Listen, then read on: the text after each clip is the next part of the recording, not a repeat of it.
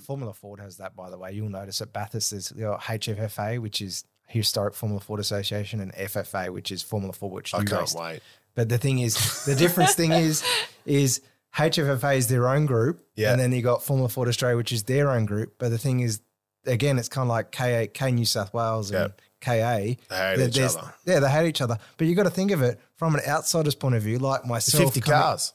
yeah, exactly. But also, there's different rules. So, like, you go to historic Formula Ford in Formula Ford Australia Association, there's different rules to the one that we that, that Wally cost, story. cost, that, that- that's a costing curve. Yeah, that cost me three steering wheels because I because I had the shits. Do you know what I mean? Because I had to fit the to the certain regs. But then I can go to a cutting. I can go to Formula Ford Association and have a different rule set. Do you know what I mean? It's just too hard. It's just it's it's insane. and you walk away from it. Yeah.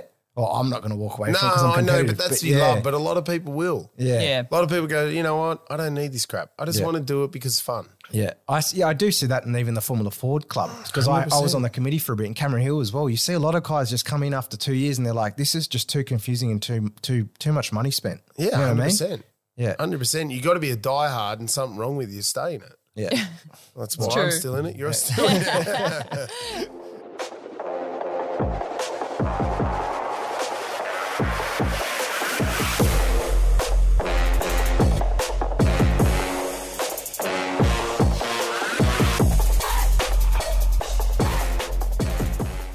Hey everyone, thanks for tuning into On the Couch with Hooly. This is Australia's number one motorsports podcast, where we interview motorsport personalities from all sides of the track, both locally and internationally. Whether it's two or four wheels, flat or dirt tracks, we get to know their stories. Hang on, Hawley. I just want to point out some key information for our listeners. What makes this podcast different is your host, Hawley, is a racing champion himself. That's definitely true. I ask the questions others might miss who don't have the experience behind the wheel. And a big kicker that makes us so different from the others is we're not here to get the latest headlines. Yes, we cannot emphasize that enough.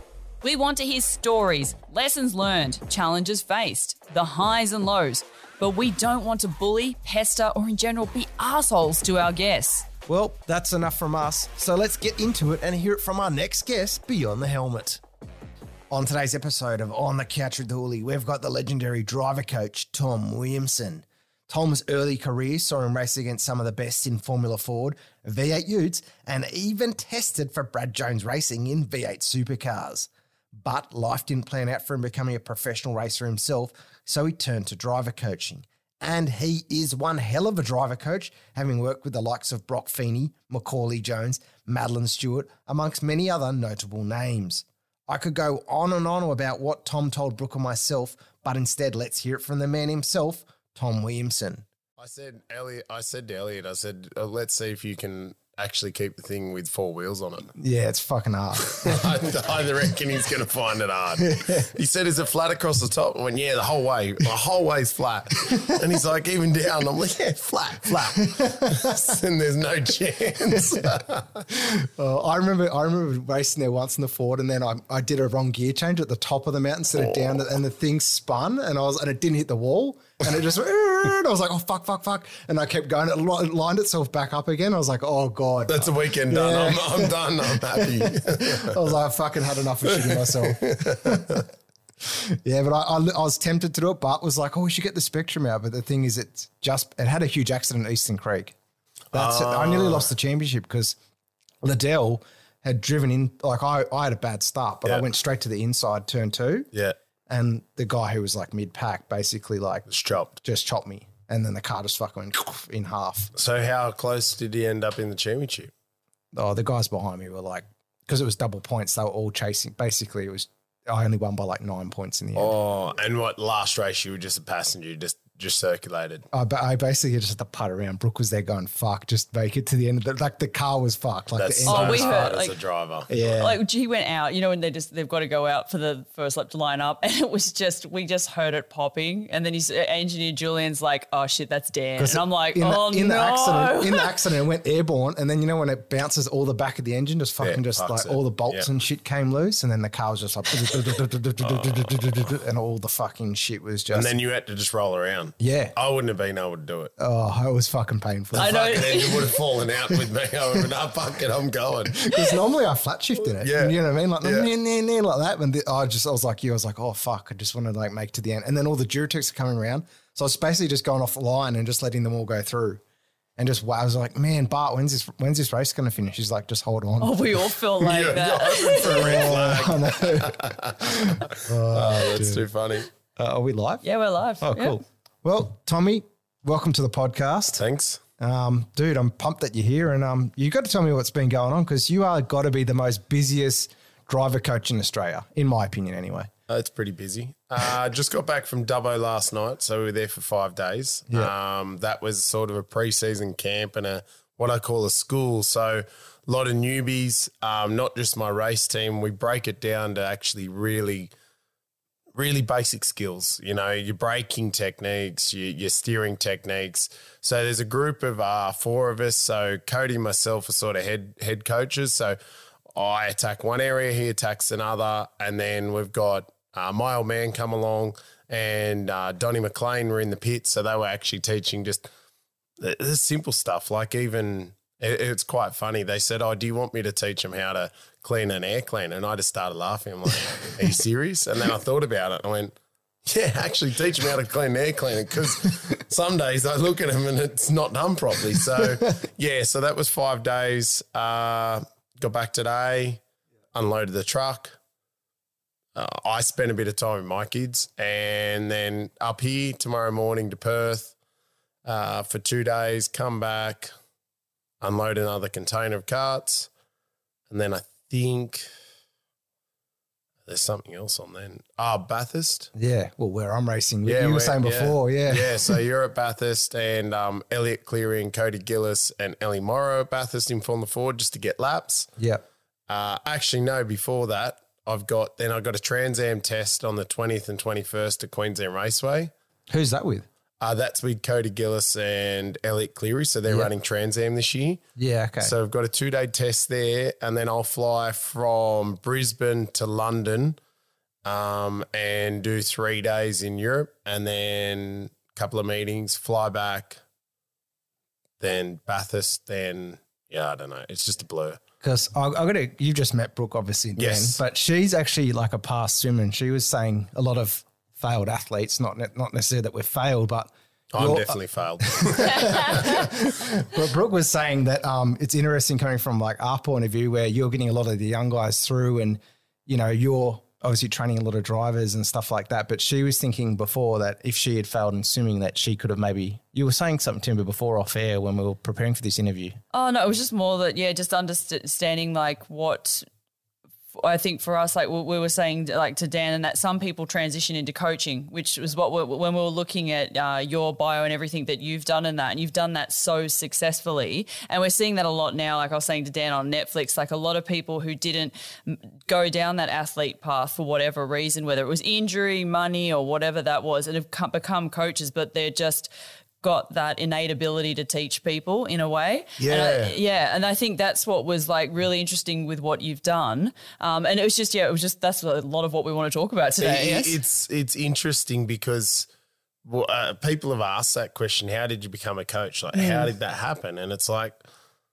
it sort of naturally went that way. And, and why I feel like I'm I'm reasonably good at it is because I wasn't I wasn't good enough as a driver myself. I wasn't good enough. Hey, I, I could get a result every now and then, but I wasn't quite good enough. It just naturally the flair probably wasn't there, but I had to think about it so much. And I probably spent more time thinking about what I was doing and the processes than actually being able to do it. So I, I feel like I, I, I was able to break it down and understand what makes someone fast. Yeah, And in the end, I just love it. Like it, the fact is that a lot of people say, "Oh, you, you you must get tired, you get over it." You know, I don't get over it. I just I really do love it. Like, yeah, everybody gets tired, but this isn't work. It's it's it's just it's really fun. Like it's working with young kids, fresh kids. Like on the weekend, it was, you know, thirty six degrees most days. Um, we'd start at eight and we'd finish at eight. It was it was nuts, but it was just see the kids smile. Like they make it make an improvement, and and being there with them along. And it, it's at the end of the weekend for me, I'm I'm used to it, but the new guys just like, oh, that was just that was awesome, and you sort of go, yeah, you forget that, but every now and then when you have that, you're just like, yeah, that that is seriously cool. That that those sort of things. It's just the little things that that matter so much. Mm. Is it as satisfying you being a coach now and seeing those kids' faces to if you were to make say if you did make it to that top level? Is it as just as satisfying on that? I Do you- think would you have got that satisfaction? Do you get? Do you reckon you get more satisfaction out of teaching like Yeah. lots of kids come through? Yeah. I, I get more satisfaction out of that. You know, I, I hey, people say to me, "Do you want to get like?" We just had the conversation, been in a Formula Ford lately, or or mm. you know, a go kart, and I can't think of anything that I don't want to do more because I remember how much hard work. If I jumped in a Formula Ford or a go kart, I reckon I'd last about a lap and a half, and I'd be absolutely rooted yeah. and sore for ta days. I do it every now and then in a go kart, and I think, yeah, yeah, yeah. And I go out with the, some of the good guys, and I, I think, oh yeah, I'm going all right. And then they just blow past me, and they go, we've never seen a go kart spinning the wheels and the front wheel in the air. I'm not using any of the Yeah. technique that I use, uh, that I teach, or anything. So the satisfaction of working with kids and seeing them progress. And that's from a little step to the big step, you know, and walking on the supercar grid and seeing guys that I worked with and and looking how far they've gone, um, that, that's really satisfying. Yeah, because we were saying before when we were messaging to get you onto this into the studio that you know you said, "Oh, Brock Feeney, I've you know trained Yep. him." Like you know Tom Sargent, who we've recently just had on as well Yep. in this season. Was it is it is satisfying seeing Macauley and Brock there and being like it's awesome. Hundred that, like percent. they're achieving their own goals. Yeah, you know I mean? they're achieving it. They were, they, you know, um, they they're both very very talented in their own right. They would have made it either way. Um, you know, but knowing that there was a little bit of well, hey, I go up for the race. Good luck, Brock. You know, and I I speak to them and Mac. I, I'm still in his corner every every meeting that I can be there. I'll be in his corner. You know, he's like a brother to me. I think we he was 11 when I first started with him, and I lived with him for four or five years. yeah, right. So you know that's that's a bond that he's part of the family. So that bond won't be broken. Um, you know, and Brock's no different. It- it- when when you're in the team that hard, that that closely, you end up part of your family. So um, it's it's cool, you know, seeing those guys. Tommy Sargent, he had a couple of tough years, I would I would say, in Formula Ford, Like he missed out, but then seeing him get on a roll, um, it's funny. There was a group there that in juniors, you know, uh, Brock Feeney, Tom Sargent, um, Hunter McElrea. Uh, who else was there? Did you have Hunter in your group? Yeah, Yeah, okay. uh, briefly, but they're all in that group at the one stage, and, Yeah. and you know, um, there's others. There's Zane Morse, you know, uh, Josh Fife. There, there was a whole group, and it was it was such a, a good group of drivers that that you know really Timmy Colin Britta. They all pushed, and they've all gone on to different things and been successful. Um, and it reminds me, like the other day, I was talking to my wife Zoe, and I, I feel like I've got a junior group like that. You know, you're going phase, but right now I've got a junior crop that are this. They remind me so many things. You know, their their natural flair of each way a little bit different. You know, um, and when you get that, well, well I feel when I get that, it's it's it's like you're a what is it a music conductor. You're just sort of pointing them just in the right direction. They got so much talent Yeah. you, all you're ever doing is no, no, slow down. Christian Horn Horner's not here ready to sign you just yet. Like just just slow down. Wait, I asked this. on- I asked this of Wally's story, and I walked away not agreeing with what he said. But it'd be interesting from you, from a coach's perspective. I said because the, motorsport's different to other sports in the fact that you um, can't always train. You Yeah. like you know some like swimmers, footy players, everyone can every day, morning and night, and do it.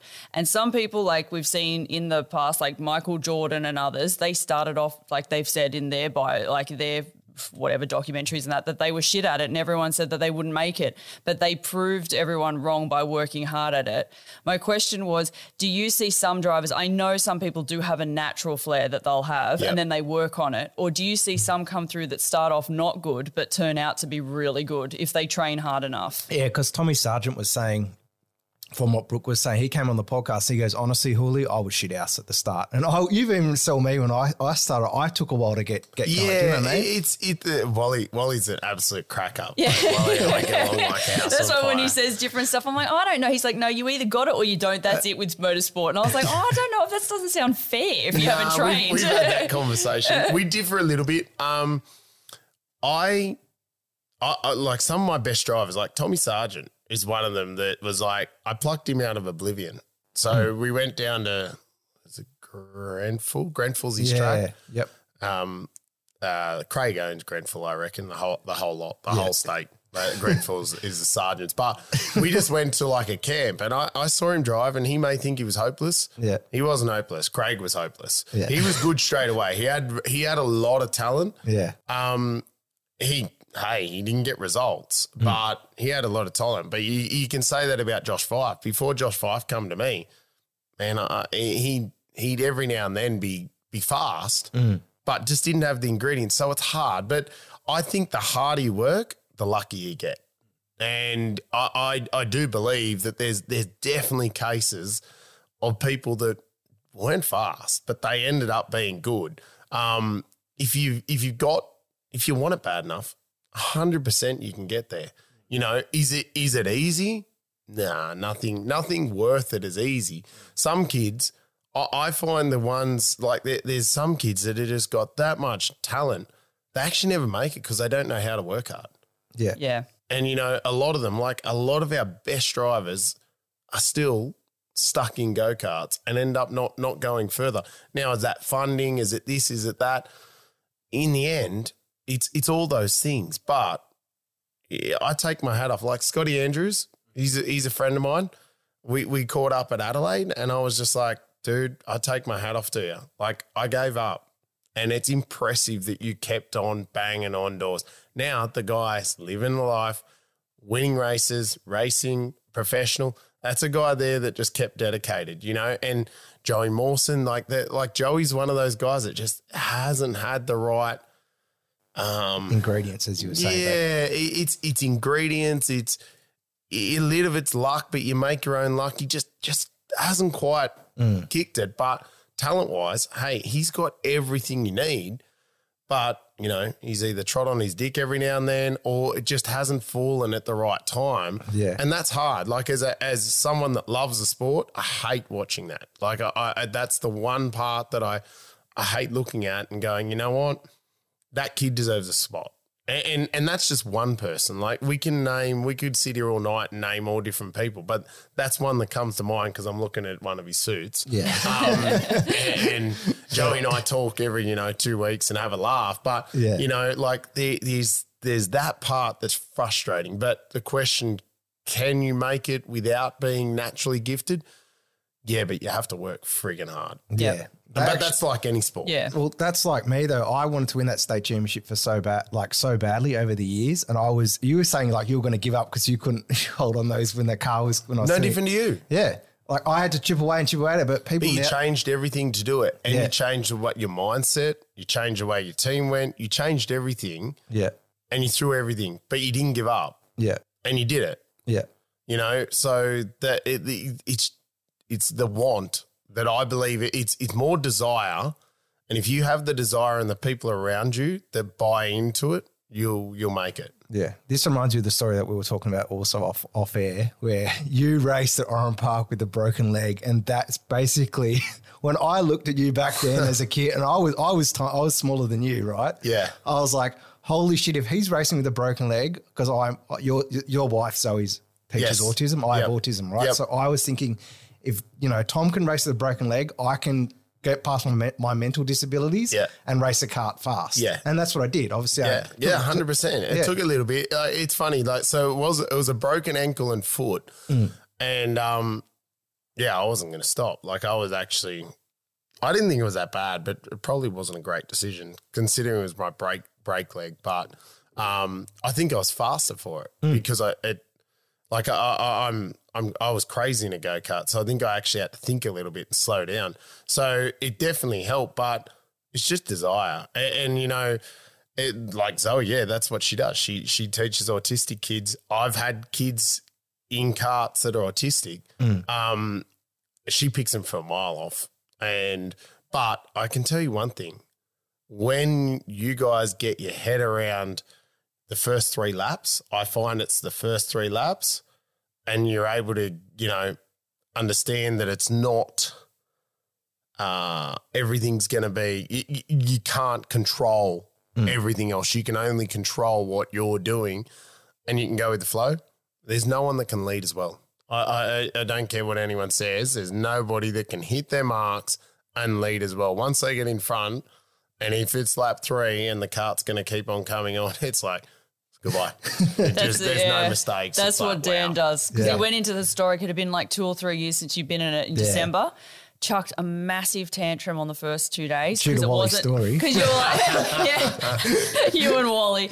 Oh, I turned off on the Sunday because he kept saying to me, "It's not what I was expecting. It's not this. It's not that." Typically, because I know when he gets that mindset, it's like I want it to be like the Kent, and I'm like, it's we're all like, even Bart was like, "It's not, Dan. Get over it." Rocks off on the Sunday, and then he's going through the video, and then Bart's taking him through. This is what you'll do here, here, here, and here, and he d- listens, does it, and then all of a sudden, it's like you said, it it. just clicks, and then you just watch him, and then he's just we're just watching him hit the corners. We're at the right mark, overtake people, going around. We're like, he's got it finally. With, yes. with two laps to go, I nearly won because by the end of the weekend, Bart, Bart and Brooke were like, "You got to get over this." Because uh, that's the thing with autism. Autism, you would have seen obviously growing Yeah. up with me. I'd, I'd obsess over things. Yeah, you see the 100%.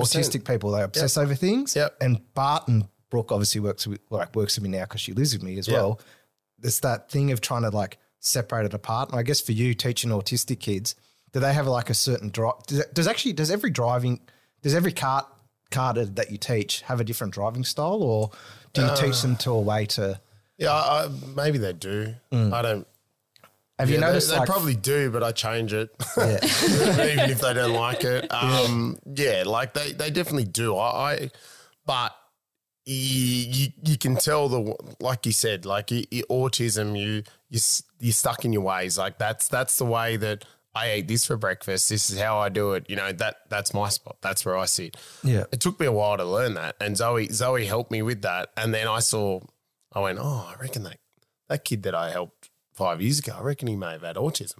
Never asked a question, but I just assumed. yeah, You know, and now it, it being um, more known about, you know, there's definitely, you, you, I definitely teach differently there because you, you've got to use the word, you, you I, I say to you, oh, you know, your braking technique, you need to fix this. You need to use less pressure here, there. If you don't understand that and don't get that, you most of the time you go, yeah, yeah, okay. But you go and do the same thing and just like, kid's not listening.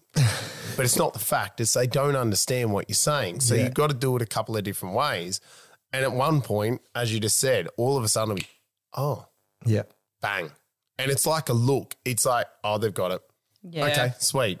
But i- it's it's interesting. Like every kid is a little bit different. Like some are visual, some aren't. You know, some can read data. Others look at data and go, "Oh, they're squiggly lines," you know, and get lost. Um, you know, and and like at my team, we do a lot of data. Um, I don't have anybody. Well, uh, Ellie Ellie does download a lot. Um, Elliot do. They help me with it, but a lot of the data running through it is me, and I sort of think about it. I actually think back to me. Like, imagine if I did data, you know, I would be completely lost. Um, and I couldn't come up with an excuse of, oh no, I, that that wasn't the problem. Yeah. Um, but i it's it's very the kids are very these days. Um, technology based. yeah, Yeah, because that's what I was thinking. I was going to ask, obviously, at the start of the podcast, where you and I grew up in that analog era, and we had to learn everything very like basic. And obviously, the cart teams that are around now, like your team, I don't know, there's many, many It's teams. very different, yeah. like you know what I mean. They're more set out, like more structured. Where we we kind of turned up in like a in a trailer and ba- very basic, put on, put the cart on the track and go. And that's kind of what I can tell from what you did with the Dubbo trip. Do you know what I mean? You that's Great what Bart, basics, mate. That's that's what Bart did with me though. Do you know what I mean? camp at the camp at the track. Bring it back to basics. Mm. Like the only thing I'm disappointed I didn't do at Dubbo is I didn't do Spotlight because it went dark so so so late. Like those back the uh, uh, fun things. Bring it back to basics, um, because that's that's why we did this. That's why we fell in love with what we did. Um, I feel now the team, like, well, my team, all the teams, very professional. From when we were, it was probably one professional team, which was Tim Craig's, Yeah. and it was like revolutionary. Um, I look back at it now and I look at, you know, Tim Craig and, um, sorry, uh, um, Tony Kart, you know, Jim Morton's team, they were both, you know, Yeah. juggernauts.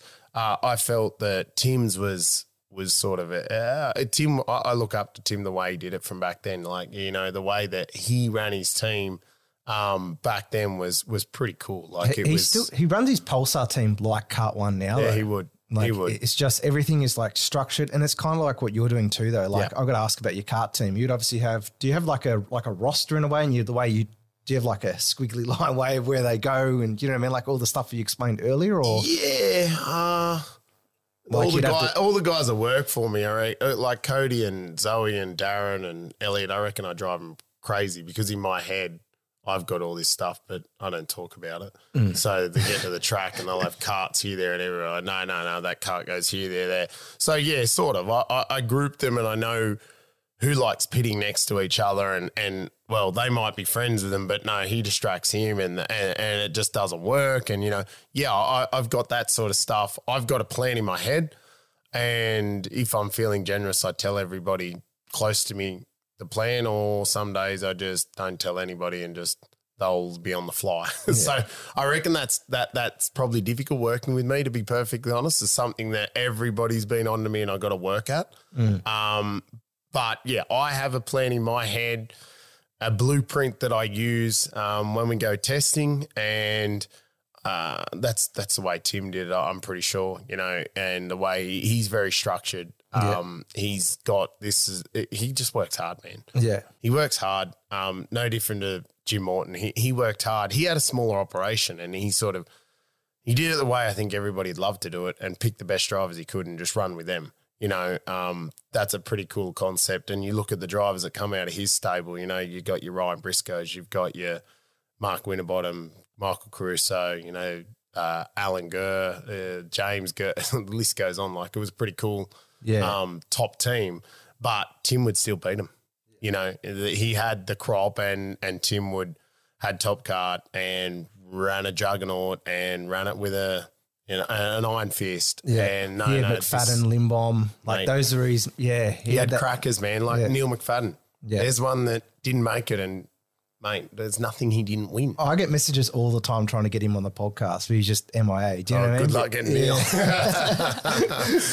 Yeah, you you know what I mean. Like even Limbom himself, like he tutored me for a bit. You know what I mean? Like yeah. those guys just obviously had that bit, and they were always trying to get there. But you know what I mean? Again, those guys just disappear Yeah, off the map. It's it's it's disappointing. I know what you mean when you watch it on TV. You just watch it, and you're just like, dude, that guy, that guy had it. Yeah, you know why why didn't it why didn't it happen you know um and that's frustrating so you know that's why now i'm doing the trans am team um with, with a, with a couple of other guys that are helping me um Mm. is it your is it your team with your branding or no no it, so it's it's going to be called the oh i gotta remember this now you put me on the spot um the race academy okay? so the concept is that you know it's an academy. It, it's it's you go from your your TWM or or you don't necessarily Yeah. have to be in there into the academy, and you learn the the the new all, all the little things like the processes. It's not just you don't just pay your money and go racing. Yeah. You've got to turn up, learn how to change gear ratios, how to work on a on on the car. You know, you know that sort of stuff. Be part of the team. Get the team to to build around you and build a team with you. You know, ideally, I'd like to think that a driver engineer combo. Each person can develop that and go further. So if they want to go Carrera Cup, they want to go to IndyCar, they want to go to V8 Supercars, Super 2, whatever it is, but you've got that relationship because I feel that that is so important. You look at Adam De Borre, he, he's he's involved. You know, Brett Lupton's involved, but you look at Adam and Chaz. You mm. know that that bond they've got. Like it, it's he, he, they Chaz doesn't have to say anything to Adam. He just looks at him and knows what it needs Yeah, you know, and and I've had that with various drivers, not all of them, but I've had it with various drivers through the group, and and it's been amazing because of it. So I'd like to think that our our, our racing academy has that, you know, um, hey, I'm not an engineer, so I'm going to have to get someone to develop that. um, but yeah, so it, it's that that's the concept behind it, and that's why we started because I'm sick of seeing kids that you know have have it Mm. and just make the wrong call at the wrong time. Oh, you know that team won the championship last year, but that team the year after doesn't perform. I'm not saying the racing academy is going to perform, but it's going to give you the right Shot. yeah, it- and it's going to teach you the right way. It's not all about winning. It's about having that process and being able to to work hard when things aren't going right. You know, mm. knowing that throwing the, the the toys out of the the cot that doesn't help. You know, let's sit down, think about it, etc., etc. You know, have media training, have social media. Like we didn't we didn't grow up with social media. You're you're really good at it. Yeah. I don't You, go you on it. guys thought I was annoying as fuck though. At first, hundred percent. Yeah. but you got it. Yeah. But still, me, I'm never on it. I, you, you will never get me, myself, to do anything on it. Yeah, I look at it when I'm bored. Yeah. But I don't put stuff on it. We get people to do our social media. yeah. But man, like I, I hey, I, I only had a conversation with a parent today, and I said, you know, the kid's about to take next step. We need to get, uh, you know, some sports psych. Why? It's a lot of pressure. There's there's about to be a lot of pressure. Like we're pulled off a big deal. It's about to be a lot of pressure. So they need to have those tools because I didn't have that. You didn't have that growing up. We Yeah. we just went racing, and you know, you sign with you know Red Bull. No one would know. Or even if they did, you're not getting heckled by some keyboard warrior sitting there carrying on. You know, so that's really hard. And because these kids are growing at such a young age now, you know, like uh, that's it's a little bit of a a gripe of mine that how how young kids go, like fourteen, mm. and they're they're they're jumping in a race car and Yeah. they're Brooke's actually said that before. She's cr- she's like, that's nuts. It's- yeah. Yeah. Yeah. it- it's not that they're going fast. It's just they're still growing mentally. Yeah. They're- you know, and you're spending big big bickies to go there. You know, and it's like, okay, you're going to cars, you're going to you know F four or Yeah. whatever it is. F four have finally just put in a and FI have finally put in a new new rule that restricts you there, but. You know, you go and spend four years spending massive amounts of money where you you you actually hone your craft, not spending as much money, being more mature, being ready for the next step. That's sort of where we're gonna make sure that you're actually ready for that next step because some kids are developed at 14. There's no doubt, mm. We're- but most aren't. Yeah. you know and that's that's the hard part. It's a balancing act and it's it's understanding him but it just gets so hard now with you know social media. You know you need social media training. You need media training. You need to be able to look after your sponsors. You need to be able to find sponsors. You need to be able to look after your team. It, it's it's a big managing job from a from such a young age You're doing like six jobs in one. For that age, they're they're trying to man, like manufacture in their head. So, you know, every- correct The whole and thing. Yeah. really all they need to worry about is driving as fast as they can Yeah. So I got to ask about yourself with your dad because you said your dad's still on board. yep Did your dad in, integrate that in your life to be like a hard worker to get somewhere? Did, was or was that just you wanting like back then you wanted to make race cars, right, or make it in Yeah. motorsport? Was that you more so when you were racing karts as, at a young kid? As a No, that was or- me. That was me that wanted to make it as a race car driver. Dad's a hard. He's a hard taskman. He just wanted me to do my best. Yeah. Um, and that's you know he he's definitely put that. But going to race cars, he was probably not on board with that.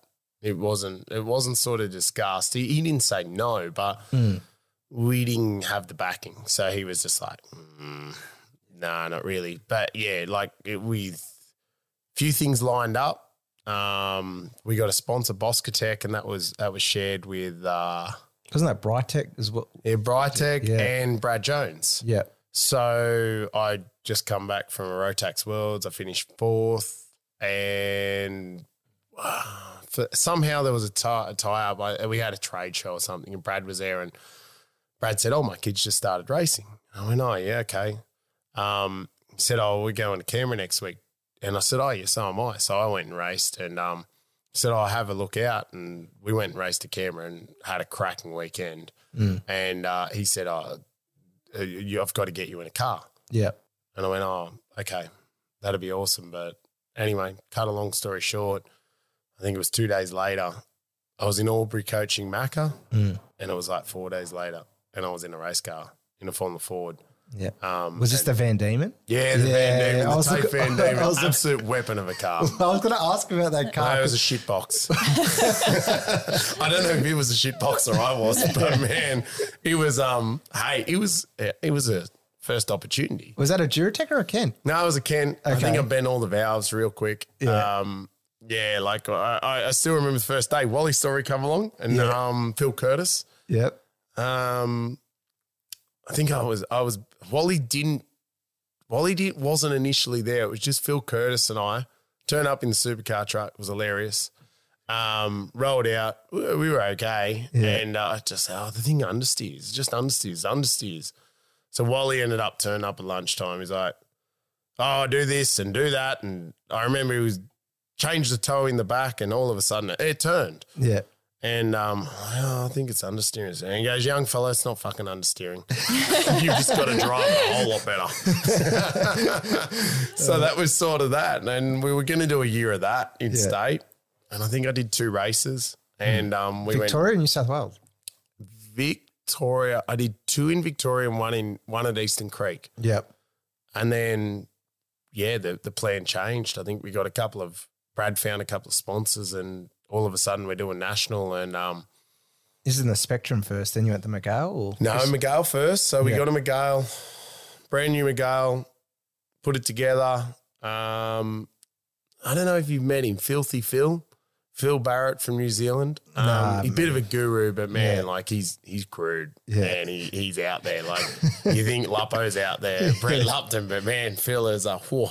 How, he's, how he's- good's Luppo's story though with him? ra- Like he raced with F1 for a Ah, bit. he's the Has he told you those stories? he doesn't, mate. He does Uh, not open up all the things he does. Like I know what he's done, and and you get a couple of drinks into him, and he starts to, and the amount of stuff he's done is just it, it's cool. But some of his stories, like we we have a laugh all the time because he's deaf, Yeah. and uh, you'll you'll say something, and he'll huh what. Huh? and we're just pissing ourselves laughing. But his knowledge, like he's just he's old school. Yeah. Like data, don't care yeah.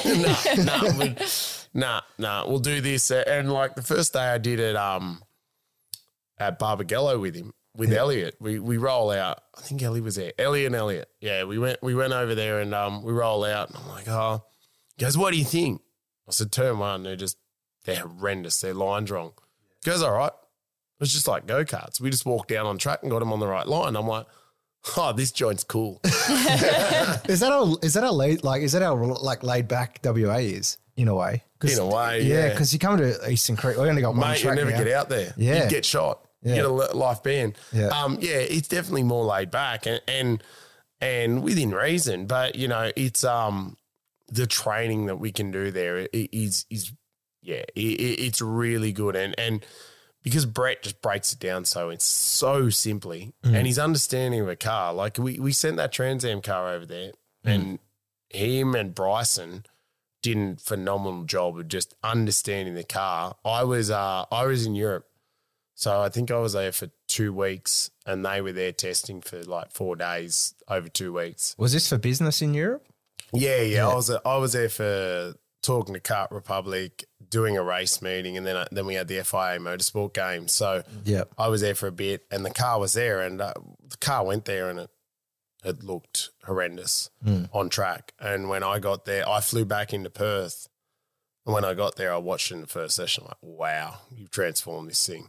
So yeah, like he he's he's um his his processes he's probably a little bit like me he doesn't really talk about it that much No. but just goes out there and his process and gets a car cranking so yeah he, he's um he's instrumental I, I would have loved to race for the Ford under him uh, we did it the first year at National Series we did it ourselves yeah uh, With out and of Brad? BJR. Yeah, I had an engineer that come in, um, uh, Jason Liftings from New Zealand. He was great. Yeah. Um, but we didn't test that much. You know, we I, I felt we did all right. Mm. Um, I don't, I don't know what I finished in championship. I had a big crash at Gold Coast, huge crash. Mm. Um, That was on the old Gold Coast, Gold Coast track, wasn't it? The big one. no, no, it was a short one. Yeah. Okay. I was in qualifying and uh, Liam Sager hit the fence, and I, I didn't know, but he lost his brake. So I just I uh, the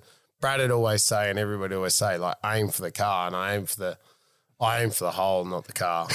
and yeah, I hit him that hard. He- He's it, it separated the gearbox in the car. Holy It was shit. big, and um, This is when you're in. Oh, that was in Mygale when you're in the yeah, yeah, So it was big, and like I just remember going over radar, going, "Yeah, I don't think I've got anything left on this car." And I remember we stayed up until I think it was four a.m. fixing the car, fix the car. Yeah. I think we still finished fifth of the round or something. It was pretty cool. yeah, Um, but yeah, like I, I reckon I did permanent back damage then. Yeah. That was a big crash. It, it it hurt hard. So from then I've never my back's never been the same since then. Mm. Um but yeah, and then the year after we started with Spectrum, um, got lucky round one and won it. yeah. Um, what do you think of Mike Borland? Because he, they- he works different, uh, obviously, because he's yeah, he, he's different. Like I- He's I, quiet Mike's, too. Mike's a guru, but he's quiet. Yeah. and he doesn't tell you what's going on. So I, I felt we the tire changed that year. Mm. We rolled out at round one, and we, were- we were reasonable. I knew going into round two we weren't great, um, but it was a year we just we needed to to switch on. we, we needed results. Yeah. And round one was obviously really good. Um, to be fair, without Cam Waters, and I think it was Nick Foster. Yeah, Cam Waters and Nick Foster hit the fence. So Yeah. I was probably going to finish fourth or fifth. well, you were in you were, you were racing when Dave Sarah had a crack too, weren't yeah, you? yeah, yeah. Yeah. So it was it was a good crop, you know. Um, but that that round we probably would have finished fourth or fifth. yeah, Um, I got lucky. We won both races, but not on speed. Um, and then round two, we were, we were just we were horrendous. yeah, Um, and that was probably not through a lack of trying from people. The car just wasn't wasn't quite right. But in saying that, Cotto had worked out how to how to get the the spectrum going, but it wasn't Yeah. winning.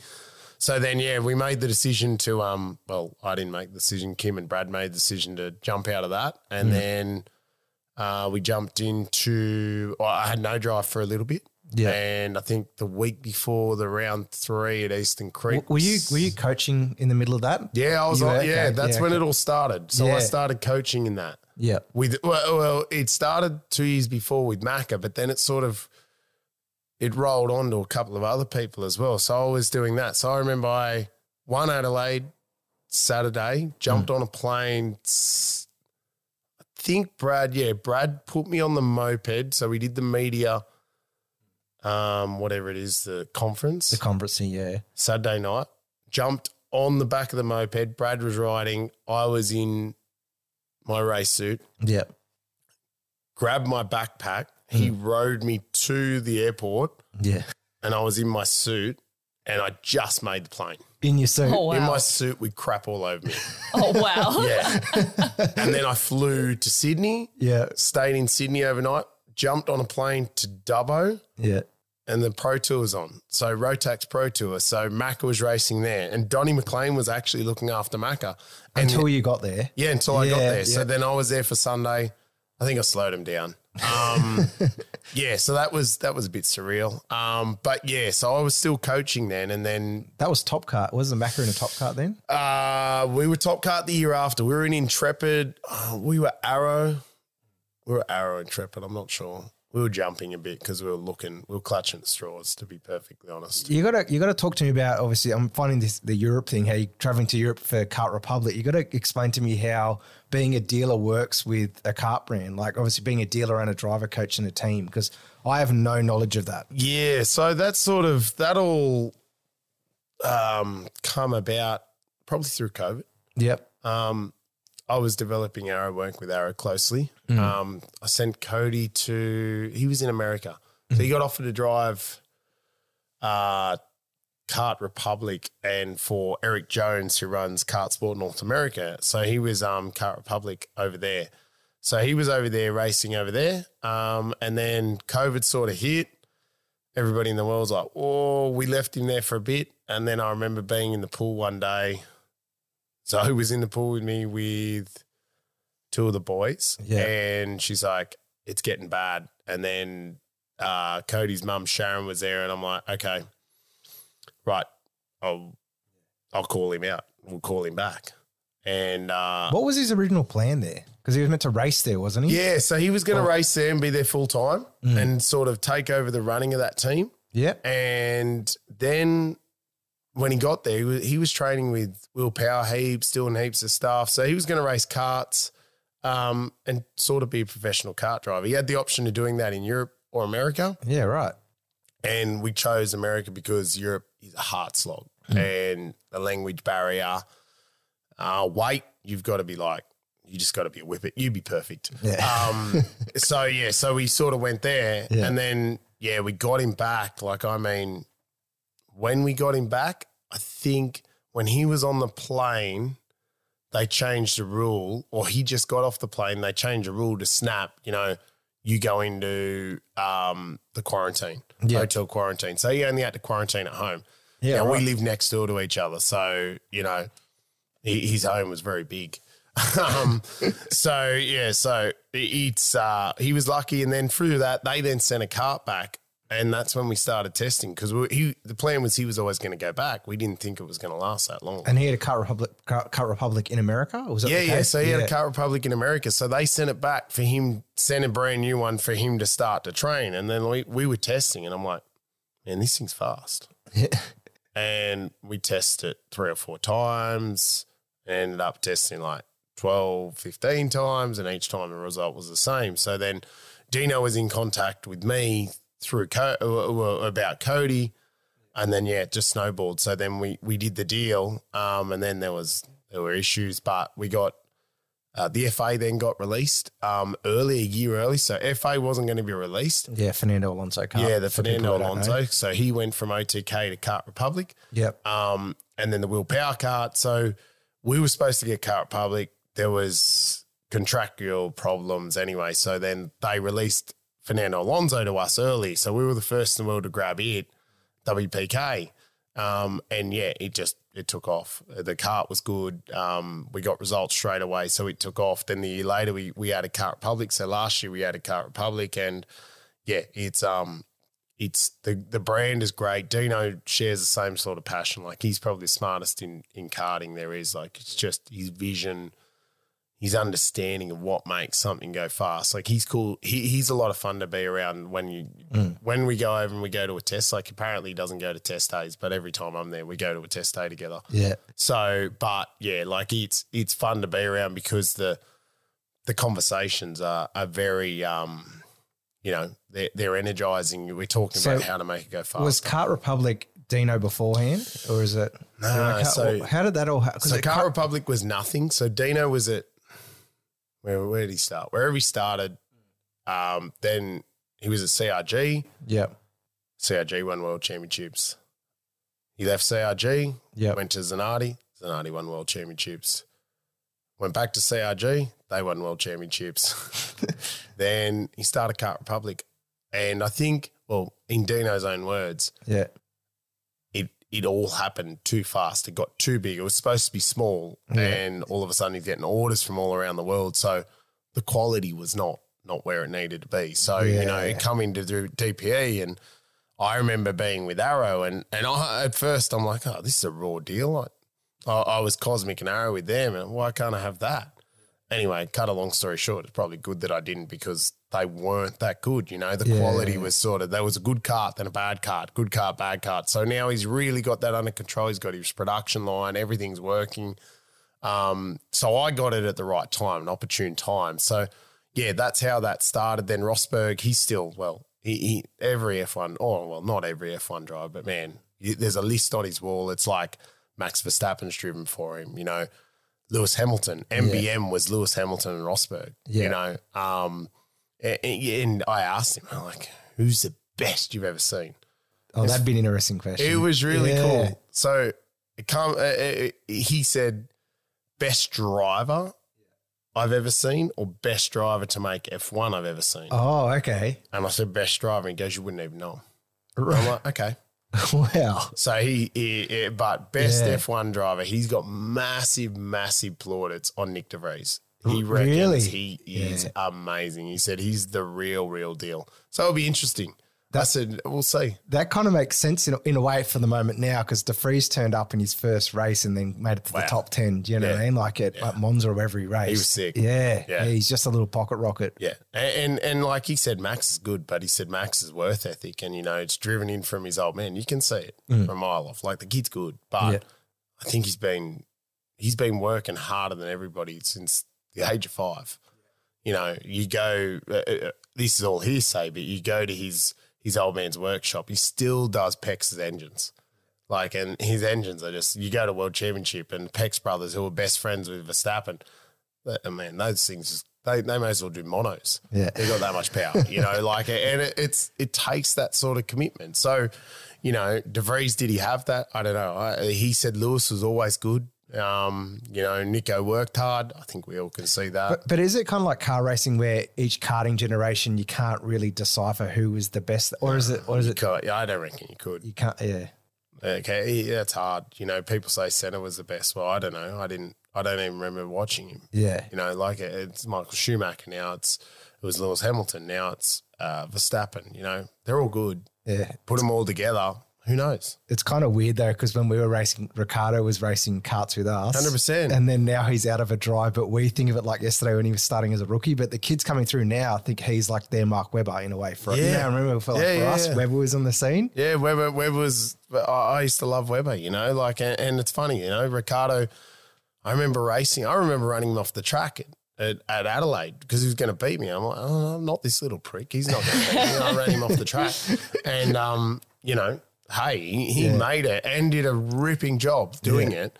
It's it's disappointing seeing him where he's at. Like that's another one. You know, just Yeah, didn't get the opportunity felt like he should have, or, or and it just you know wrong foot, wrong time, and it, it, he's now sitting on the sidelines. Hey, but he's still making plenty of cash. So Yeah. Yeah, it's a I, lot I wouldn't be complaining if I was doing that either. yeah, just sitting on the sidelines, just hop in a car for every now and then for a media appearance and stuff like that. Don't that. worry, Bathurst. I'll be reminding him that. Yeah, I got to, I got to ask, where did um, where did you grow up, Tommy? And a bit, a bit about your background, your parents and stuff. Uh, so I grew up at a place called Varroville, which was about ten minutes from Oran Park. Yep. So when the supercars were on, I could hear them. Yeah, right. Yeah, it was it was a cool place. Oh, so you and your Bart growing up, basically. Yeah, not too. He was the other side. I was the other Yeah. side. So I was in between Liverpool and Campbelltown Yep. on a mountain range there. So yeah, so it was. Um, yeah, I'm an only child, so I grew up playing by myself. Um, probably why I don't play well with others now. Um, And probably why you shoved Ricciardo off the track. definitely. Um, mum and dad. So mum uh, was uh, a really good chef. She taught. She ran TAFE. I think she was one of the bosses there. Um, and dad was a marketing manager in different companies. So dad used to race motocross bikes. And Yeah, was like right. properly good. Like he he would probably should have won world championships, but fell off and hurt himself. And he was proper good.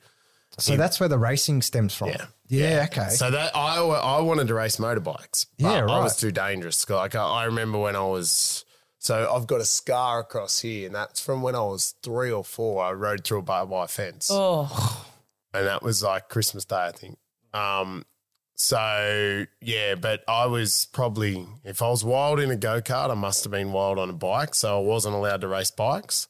Um, so then there was a compromise, and we used to go to the high kart track with dad, and I had to beat him. And he pumped me off whenever I was in a place to beat him because if I beat him, I was then allowed to start racing go karts. yeah. Right. So he used to punt me, and then finally we did it. So yeah, so I started late. I think I was, I think I was eleven or twelve. So I started quite late. Yeah. Um, Oh, so you started when I started, basically at Yeah. the same age. yeah, so I think it it's not a bad thing. No. Um, so I went straight into rookies. Uh, but yeah, mum and dad have always. Mum didn't come to track. She doesn't doesn't like the bullshit. Yeah. Um, so yeah, so that's sort of where that was at. That's sort of where where I grew up. I went to. But do you know what I liked about your dad though? He kept you when we were racing together very focused. Do you know what I mean? Because unlike you, my parents were never really at the track. I'd always had a driver coach or someone there for me because that's just the way my family grew up in. But Yeah. it was I just respected you and your dad though. Like you turned up to the track, wanting a decent result. Do you know what I mean? And your dad just kept you out of the shit. You know what I mean? As much as possible. Do you know what I mean? Ah, percent. Like he, I, I look back at it, and you know, we were we were at each other's throat. There's Mm. no there's no doubt. But you look back at it, and yeah, it was. We went there to go racing, and we were there to to get a result. So Yeah. I worked on the card. I did all that. You know, um, the the only thing I look back at, and I probably didn't do enough of, is be able to switch off. Now that's sort of what I always make make. I try to bring along to the kids. Hey, you go to the track, do your job, but then switch off. Have a good time with your mates, but there's a time and a place, you know. But yeah, like I, I was lucky that way. Um, I was probably unlucky in a lot of ways that Dad was setting up the go kart. Um, but I learned a lot from him, you know. And it, it- it's funny how things go, but. I'm still in the sport. Dad still comes along. He does all my KZ engines Yep. um, we blow up and have arguments over over carburation because I don't care if we're about to blow the engine up, and Yeah. he does. Yeah. I, I joke they're babies. Um, so yeah, but it, it's just because we're passionate, you know. Yeah. Like it, we want the best result. He doesn't want to blow an engine up. I want the thing to go fast. Yeah. So yeah, that that's sort of the background. Yeah, and with I've, as we were saying over lockdown, you he had said Kart Republic come in and that whole deal had come in. I, I remember watching videos clearly on social media because there was not much to do back then. But you guys are literally bringing in trucks full of carts and selling them as they come out. It's still going on. Yeah. Yeah. So Like- it's a container. So we get 50 carts in a container. Mm. And what do we got? Got one that arrived last week. So I get my hands on it Friday, Yep. hopefully. Mm. Is so this a Republic or an F- FA or a, a uh, it's a split. So it's it's like probably 65% Kart Republic, uh, 30% FA, and then the rest WPK. Um, Oh, so there's like a different chassis, like No, they're all the same, oh, just different oh, colours. Okay. So we got silver, light Yeah. blue, dark blue. Yeah. Um, so yeah, we got 50 carts arrive. We land 6 a.m. Friday morning. Hmm. We'll be straight to the workshop. Hopefully it gets there. They'll all be unloaded. Every cart's pre-sold. We got a container landing two weeks later. 50 carts, same sort of thing, all pre-sold. Do they go nationwide? Far out. Yep. They just go out the door nationwide and they just So sold- we we, we we have four containers on the water now. Yep. No, three on the water, one about to leave. Yep. and they're all sold out. Like, I, I wish I could get stock, but they can't make them quick enough right Wow. now. So we, we, you know, the cart on the the, the tire manufacturer changed to LeCont. Mm-hmm. Um, on the MG, the go kart was good. LeCont, it's even better. So it, it's taken a little while, but you know, uh, everybody, you know, I- I've got great dealers. We get good results, and it, it's like the OTK era. So when when you were racing, I was racing. You know, towards the end, it was if you weren't in OTK, you were screwed. Yeah. So it's sort of that's that's what sort of it- it's not it's not you screwed, but they're easy. You know, you don't need the five different axles like other manufacturers. Oh, We use- really? Yeah, we, we only use two different grades. Wow. Yeah. Normally it's just one, and that's what standard what comes in the car. Does Medium. Arrow still use multiple axles or not? Or is, it, or is it or is it the generation now of karting like No, like every other every down? other manufacturer still uses heaps, but but Wow. we just find that two work. Yeah, okay. That's sort of it. It- It's very easy. I give you the the what what what we're racing with. Mm. Um, you know what what we win on Sunday. You call me and I'll email you the setup. That's that's what it is. You know, it, it's Is that from you and Cody doing a lot of R and D though to, to get, pretty much manufacture that setup in a way, so it's easy to sell as well? yep. Yeah. Yep. Wow. A successful race team and, and the race team that we we do, like we like we said, we just come from Dubbo. Mm-hmm. I learned new different stuff again, you know, and and then we I then pass it on to all the dealers. You know, there's videos, there, there's all that stuff to them. They've got access to it. Like it wasn't just my camp; it was uh, every dealer was invited. Come along. So my WA dealer come along, my Queensland dealer come along. Victorian one tried to, but he was he'd already had a holiday booked. My South Australian dealer come along. They come along. We learn together. You know, you you, you understand the concept together because that's the biggest thing. You know, this card is so different. It's not like any other card. So you go and set it up like another card. Oh, it's got understeer. Normally take rear grip out. Ours, it doesn't work that way. You add rear grip. Yeah, right. So you can run yourself down the the garden path pretty quick. Yeah. But once you understand that that concept, oh, okay, right, this part of the corner. So the deal is listen, and I'm like, okay, what part of the corner's got understeer? Oh, it's initially it's understeering and assist. Oh, okay, well we'll, we'll do this to add grip. Bang goes out, bang, it's fast. And I'm like, oh wow, I wouldn't have done that. It's like, oh, how'd you know to do it? And I go trial and error. Yeah. It's not that I'm smarter. It's just trial and error. yeah. You know, and that's you, you get your tendencies. It's no different to a race car. Yeah. You get your tendencies. I remember racing with uh, with Nathan Tagani. Yeah, Tiggs, yeah. yeah, Tiggs. Yeah, he was he was obviously he was a decent club carter, but you transformed him as well. But I remember I remember being cocky at Newcastle with Galvo, I think at the time, and we were like, we, Galvo was like, "Oh, it's all right. Let them two just practice all day. We'll be fine." But the way you coach, it shows now because you just went to Dublin and did the exact same thing. You send them out there and you just make them do laps after laps after lap, and you'll just throw different things at the cart, and that is a way to because I don't know. I think in some you know drivers' heads or drivers' coaches' heads, they'll be like, "This is the setup, and that's the way that's the way you're going to drive to that cart." Yeah. With my autism, I couldn't drive to that setup, Yeah. right? So I obviously had to, I was more of a it's like a smooth steer, which is Yeah. what people say in Formula Ford Yeah. where Tagani might have been a more aggressive steerer. But the way you just, I was just amazed that day. I was like, Galvo, why aren't we doing that? Because you were out, you were out there with Tagani, lap after lap after lap, and then bang, two years later, he was Australian champion. Yeah, what I my, mean? my anxiety gets the better of me for someone else on track, and Yeah. I'm not. So I have to beat him on track. Yeah. Um, yeah, hundred percent. Like it's just it's trial and error. You got to find out what works Mm. because there's not a certain setup. Like I'm, you- you're exactly right in saying some driver coach, some engineers, some this. No, that's it. Mm. That's that's the way the cart's got to be set up, mate. If there's someone in the same brand of go kart winning and I'm not, I'm going to go and look at that thing. And if someone gives me a tape measure, I'm going to measure everything, put it in the go kart. Yeah. Like I don't care if it's my idea or not. You, you, the thing that matters is going fast. Yeah. You've got to do the best you can, and if it's someone else like it, well, well done. You're smarter than I am. Yeah. It's it's that ego thing that that sort of pisses me off. To be honest, you know, a lot Yeah. of people get an ego. Oh, you know, but but uh, that it it shouldn't work. Mm. It doesn't matter. It does. See, what you saying that actually, we did that last year. And when I was leading the championship after the first round, it rained at Wakefield Park. And that was literally the last Wakefield Park race, right? Yep. And Bart and I were like, oh, it's all right. It's not going to rain for the rest of the weekend. Yeah. Sure enough, Brooke turns up because I've had anxiety for the rest of down it rain. and it pissed down rain the whole weekend. and I was like, oh, we should have gone out there. Do you remember? It just starts that. If you don't start off with that smooth transition into the weekend, I think you're Oh, right. mate, you, you, Right. you, your your mental state unravels. Yeah. Like if you miss that session, like to bring your mental state back Yeah. is hard. Yeah. And and that on top, like man, like you would have just been like, oh, and for the rest of the weekend, you think, I should have, I should have. We can't change it, but you know, I'll beat you the next time it rained, you went on track. Oh, yeah, basically. Because Bart, Bart after that, every uh, bar that one mistake that we made together, that was Bart and I's choice.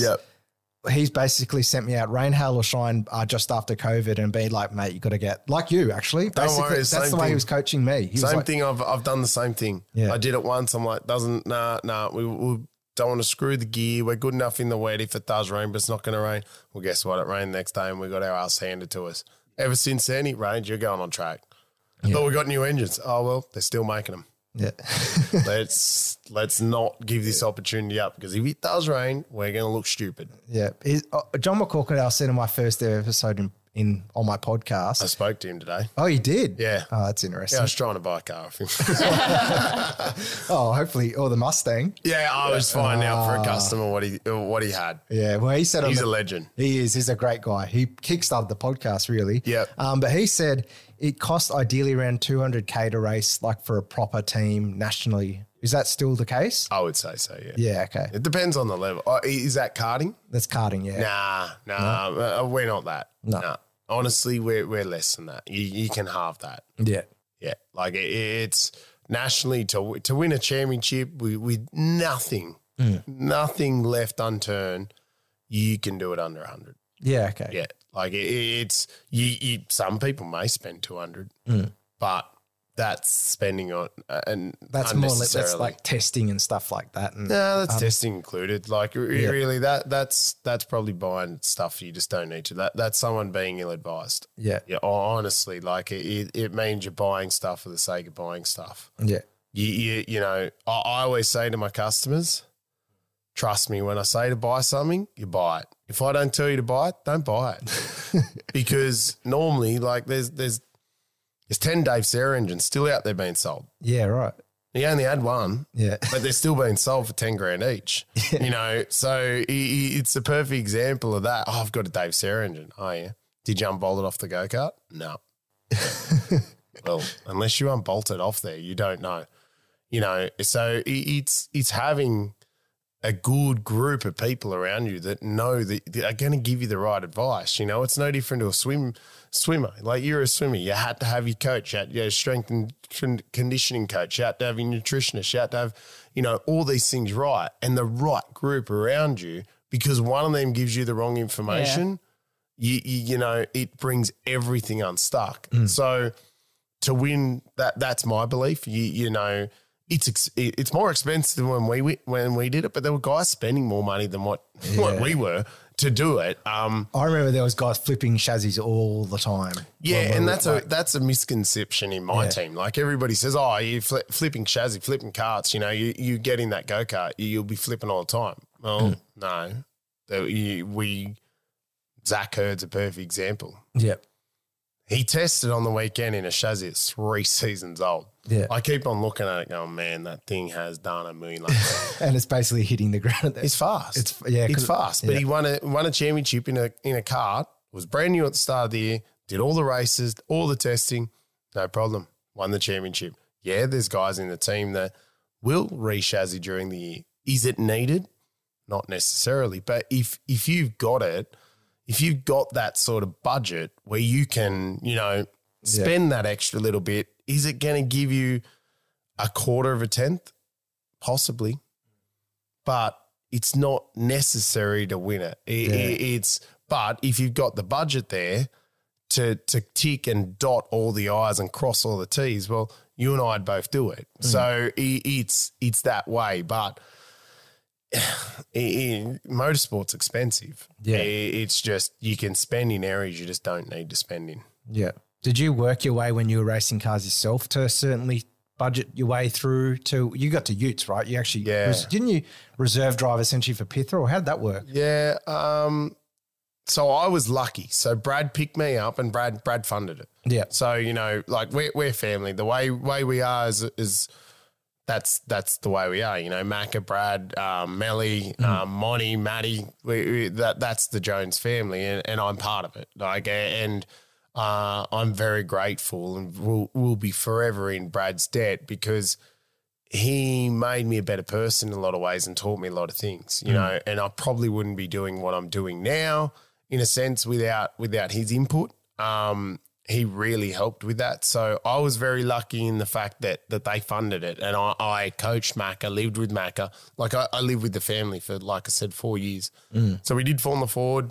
Um, But did you come in with like a budget originally, like 70K and that we'll spend that that year? no, No. Okay. I was so lucky. yeah, right. You so know. Brad, because you were, you were helping Mac. I was helping Macca, so it was a pro. You know, it was pro Yeah, rata. You yeah, know, yeah. it- it's it's worth this much or, or whatever. But Brad Brad was great. Mm. He taught me how to get sponsors.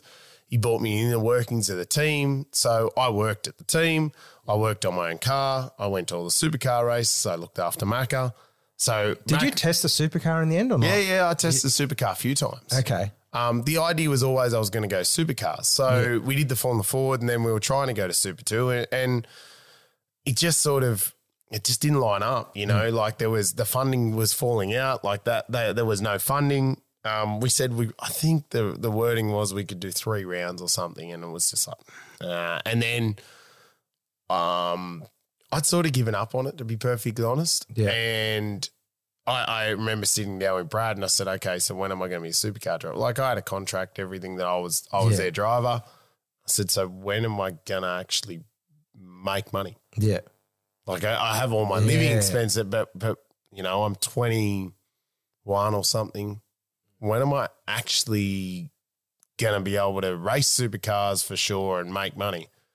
That's like how long's a piece of string. so I sort of I got to the point where I was I was frustrated with the world. Yeah. Um, I was frustrated with not being able to progress. I, I felt like I was fast enough in a Formula Ford. Like we won races, we podiumed a lot. I crashed into a lot of people. I didn't have great anger management. Yeah. Um, and that that was a, a weakness of mine. Um, but I felt we were good enough to go. Now, in retrospect, I, I wasn't. Um, but in the time, I felt I was. So then, essentially, we sort of. I, I actually I said uh, Mac was going to Formula Ford. I said, okay, I'm going to start, you know, doing some coaching. Um, I moved back home, and then all of a sudden, the Pither thing come up, and they said, be at Eastern Creek on the 23rd of December for a ride day. Did a ride day, and then yeah, so Pither won the championship, and then he was only doing one round, I think. And Brad organised it, but didn't really tell me. I'm, I'm pretty sure. Um, and then I did two rounds in that. Um, great experience. Chris is just a legend, like Yeah. really good guy. Darren Park ran it and was just. It was a professionally run like Darren world- Park, the ex GT driver. But- no, no, or not? He's um, he was involved. He, he's got a a business. uh, I forget. what- Anyway, he, he's just a good dude. Um, loves loves motorsport. Is always back pither. Um, they had the ice brake car, so I, I did that. Um, man, it, it was a really good car. It, it was a good team. Uh, crashed at Bathurst in qualifying. That wasn't so. What do you What do you think of the current Utes these days? Because everyone's against them because they're not like the old ones. What's your take on that? I don't like watching them. you know, No. you're just not interested in them. Is They there? sound like crap. So Do you think that that's the other question? Like some people believe it's a path to supercars. Do you believe Super Utes is a path to supercars? no. Yep. is that? Here we go. That answers that question. Yep. but why do you think that then? Just to get your opinion on it. They're not fast enough. They they move around too much. They're they're they're, they're a fair way from the platform of a supercar. I'm not I, I'm not to say that they're they're that's just my opinion. They're, Yeah. they're very different to it to a supercar. You know, like um, your CFG is very high. Uh, I, I don't. I don't. I don't know enough about them to be perfectly honest, but I don't think their braking package is that great. Um, it's not a slick tire. Yep. Um, Yeah. you know the, the the list sort of goes on. Um, it's it's under the right card. It's on supercar Yeah. uh, on the supercar support category, but that that also entails that In your it's opinion, though, friggin' expensive. do you think because you're doing the Trans Am thing, should they flip the the Utes out for the Trans Am and have s- that, Super Three, Super Two, No, it'd be too expensive Too- for Trans okay. Am then. Yeah. as soon as you're on the, as soon as you're a support package, Yeah. you, you, your entry fees go through the roof. yeah. You know, uh, the reason Trans Am's so good is, is bang for buck. Yeah. You know, the cars are relatively cheap. They're not cheap, but they're relatively cheap. Um, hey, they can get better. Like the, the brake package on it's rubbish. Um, but everybody's got the same. You know, there's a lot of good things about that. You know, you go and stuff an engine, it's a handback program. Um, now it's got a controlled shock. Uh, you can have a car that's from 2018 and a car that's from 2021, or, or I think we've got a 16 to 21 Yeah. the 16 right now is faster. I'm not saying the 21's no, no worse. They've got different setups, but they, they're the same. Um, engines are all the same. You know, like there's a really good and bang for buck. It kind of reminds me of the early '90s supercars, though. The way that they, you know what I mean? Like, They move around. Um, they they they're good things. You know, I feel like I want to race one. That's why I love. That's why I Oh, like I'll talking give you about a test. Awesome. Hey, Dan, Dan is like, No, he, you come to he will give test. a lung or something to drive Nah, one of these. no, when we got a test in Winton, you're coming. Oh, sweet. there you go. There's Dan. they're, they're cool things. Like Yeah. they, uh, we got to we got to fix a few things. They look gnarly under brakes. They move around like nothing else. So there was something going on, but that would be bump steer or something. But um, Yeah. they're they're they're good cars. They're Yeah. they're good solid cars, and I just feel they're a, they're an even platform. And so many one make series are riddled with riddled with Red tape. red tape, Yeah. Okay. A lot of grey areas, Yeah. and a lot of grey areas people go into. Yeah. Okay. So you know, like it's you, you, is this like don't know- 86s and stuff like that in Aussie race cars? Yeah, the whole lot. Yeah. Like if, if you're controlled that way, and it, it's very controlled, but Um, Because you would have back then, you would have gone when you were racing yourself through those ranks. You would have seen all that stuff. Do you know what I mean? And then obviously applied it to your drivers now, who where you're putting them into. Hundred percent, and that's that's why we avoid a few of them because you know I, I look at bang for buck. How many laps you you got? You got three dollars. How far can you go? How much experience? You look at the gears. You look at waters. You look at all those guys. They're in something all the time. Mm. You've got to be in something. You've got to have experience. The gears car control is just unbelievable. Waters, you know, Chaz, car control experience is everything. No one has other than Feeney or Lowndes. I, I think back probably to Lowndes has won in their first year. Yeah. You know, probably not many people had Broc's Broc's opportunity jumping in a in a car that won championships. You know, but hats off to him. He still won. Yeah. he did it, and he had that. But Broc does a lot of days at Norwell, does a lot of driving, mm. and it's essential. So I look at where I'm going to place somebody. How many laps can I do? You know, is it an even playing field? Am am I going to get bang for my buck? Am I going to be able to, you know, put tires on the car? There's no use being able to race a series and not do it properly. If you're mm. going to do it, you need to be able to do it properly because otherwise, you know, John's a perfect example. McCorkindale, the poor bastard, he races series, but he doesn't have the luxury of being able to go, okay, you're allowed four sets of tires this weekend.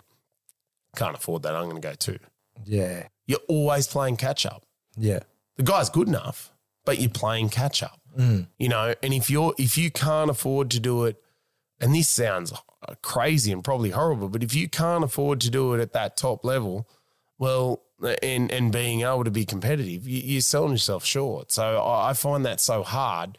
So I feel that the, the budgets that, that my guys have got, they're they're the right budget for this class. Yeah. And for their first introductory, like I, I now make them do Formula Ford. So they hmm. do a year of Formula Ford, state Formula Ford in WA. Yeah. Really Brooke was- cost effective. Brooke was actually asking about that. She was like, all Tommy's guys go to supercars, but they seem to do Formula Ford as well. And Yeah, what we were you saying? sure. Yeah, because what is you know, like well, Dan and I were talking about the path used to be karts, Formula Ford, because Formula Ford was on the supercars bill, so you always saw them there, and that's where a lot of the X, well, we know, or not X, even the current V8 supercar drivers have come through. Um, what sort of categories do you look at with your drivers as you're explaining? And the other question I had was you said there's ones you miss, obviously one of them being super utes. Is there any other categories that you miss between all of these? So I stuffed up in the early days with with the first sort of guys with Fife um, and Morse. Yeah. And I sort of went, uh, Morsey went the 86 route. Yeah. He spent a lot of money over two years. Yeah. um, in my opinion. Um, and that's just because he got he didn't get the right car. So there's still that element. Um, you got to have the right car. Is this Formula Ford or 286? 86. Yeah, I don't know if that's changed, Yeah. but that's the way it was. Um, and with Fifey, I sent him straight to Super 3. Mm. And he did well straight away. But when the going got tough and there were things that were hard, we sort of we missed those essential steps, you know. Um, and and I feel like that was that's on me. That was my mistake in saying, "Hey, let's do this," and we probably weren't quite ready. So now I get him to do a year KZ top line karting. Yep. Um, there's there's no harder thing. Like you will not drive anything harder after you drive KZ. Yeah. Like even Fernando, like where it, when I speak speak to Alonso, he says the hardest thing is a KZ, harder than F1, Which is car. a gearbox cut. yeah. Yep. Yeah. So is- yeah. I make him do that. I make him do a year of senior competition Yeah. because in juniors, I feel like you they're good drivers. Yeah, they're probably some of the fast, but you get away with a lot. You get to seniors and you get some of the old heads, and they they teach you a few lessons. So Mm. they they make you uh, combat hardened. So I, I, this is the way I do it, and then I put you in a Formula Ford. Mm. The the we don't really have anything else. There's no F4. The the F4 we do have is is in my opinion uh, overgripped and underpowered Yep. um, where with a Formula Ford, you know, yeah, I know everything's going paddle shift and et cetera, et cetera, you mm. know, auto blip, this, that. You get into a Formula Ford, you got none of that crap. Yeah. You have to learn to go across a gate. You have to force speed, you know, you have to learn to blip the throttle, you know, heel and toe, you right foot brake most people, you know, those sorts of things are so important. Mm. And you may never ever use it. But what happens when your auto blip doesn't work? Yeah. What happens when you're in the middle of Le Mans Yeah. and all of a sudden you've got this problem and you've got to blip the throttle, you've got to heel and toe. I- I- It's it's it's still there. If you've done that, nothing's going to be harder. Mm. You know, you need to have car control. I, I'm sorry to drive on the forward. That's that's the easiest way to learn car control. You've got to float the thing. You've won. Yeah. You got to get in. You got to be aggressive but smooth. You got to be able to carry speed. You got your braking techniques needs to be spot on. If it's not spot on, you waste time. That's why we go to Will, uh, um, Brett. over to Barbagallo, Brett, mate, it's the biggest stop in the country in a Formula Ford. You go down that hill, you're doing 200 clicks and you're stopping the thing. You learn brake technique, and that's all I bang on about. The kids that hate me for it. I think it's so important because like, uh, we've talked about it as well. And it happens in a lot of like going back to what we are saying with the technology and social media. In a way, it's like comparing your, your analog to your digital. And what we're seeing now is a lot. I saw this, I said to Dan in animation, and we were saying when we were in production hiring, people are skipping that step of learning to life draw Yep. and then just going straight into digital and expecting it to do it for them. But if you don't understand like all the mechanics of the body and everything, you can't do it. And it's the same in Formula Ford. If you're not understanding, like you said, that feel and that way that you just don't get in other cars with paddle shift, 100%. it's a, it's a thing that yeah, it's very important. The fundamentals, like a house, it's a foundation. Yeah, Your foundation's no good. The thing falls over at some point. It's no different to a race car driver. Yeah. You miss one of those steps, and I, I, I was one of them. I thought, yeah, you don't need to do it. No, no, you do. Yeah. You need to do it. You need experience. You need experience, you know, starts. Yeah. Formula Ford's not easy to get off the line, you know, but it's it's cost effective. You can tear a corner off in a Formula Ford. Oh, I learned the hard And that's that's okay. It Yeah. doesn't cost as you go and tear a, a, a, supercar corner off. Oh, that hurts. Yeah. that hurts. Yeah. You know, and that's that's part of the thing in Trans Am, mate. We were at Winton testing. Ellie went. It it started raining. Turn four it is now. Mm. Started raining. They use the outside curb because you got to enter on the outside curb. Mm. Just the tiniest little bit on the painted line. Bang. Turn around into the fence. Day over. yeah. Right. Crush the back of the car. Okay. 20 something grand's damage, whatever it is. Trans Am, Cody, same day, same exact thing. Boom. Drove back the pits, put a bit of tape on, drove the rest of the day. Yeah. I- I- It's, Yeah. it's, it's, it's scales of economy. So I look at it and go, yeah, okay, well, you know what? Let's say that I replaced the rear bar, cost me 200 bucks versus this. They get a year's, ye- like they will still need to go that. But you go to Super 2, you're talking half a million dollars. That's just straightforward. Mm. Super 3, same sort of thing. You might you might drop a hundred grand off it. Yeah. But in the end, you know, now the Super 2 cars look like they'll probably be quicker than the Gen 3 cars. Um, so the, the the the gap is going to be is interesting, but I'm not saying you can skip that step. But if you want a career in in V8 supercars, I believe that I'm going to go Formula Ford, teach you the fundamentals. Then up to Trans Am because then you get a big car, moves around, etc. Does all that stuff. Same sort of thing. You don't have the braking power. You've got to. You've really got to sort all that stuff out and get your fundamentals, get your techniques correct, and at a national level, but not with the spotlight.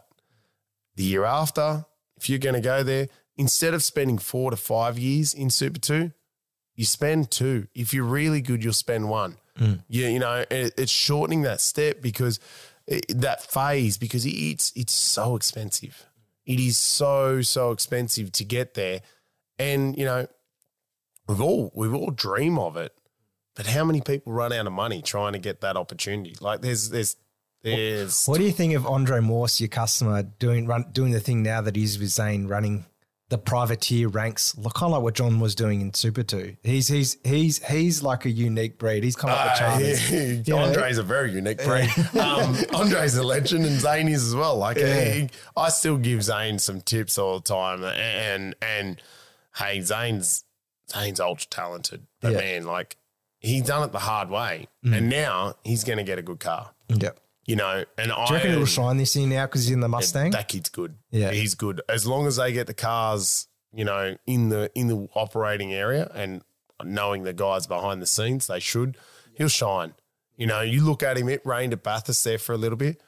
He was he was fast. He was hmm. fast over the top. Like that's that's what saved Chaz Mostert's career. Yeah. People forget that he was driving. I think it was a miles racing. The thing was fluoro yellow, and he'd done half a season. He'd won the Formula Ford. Yeah, Yeah.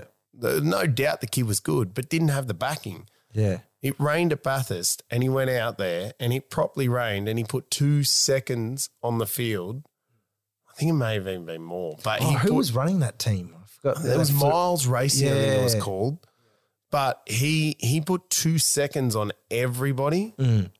in the first session. Yeah. Tim Edwards went saw him after it. And in the second session did even more. Mm. He was signed Yeah. that there, and, and and I remember talking to, I'm, I'm pretty sure I spoke to Eddie or someone close to the situation. That was his last round. He, he was out of budget. That was done.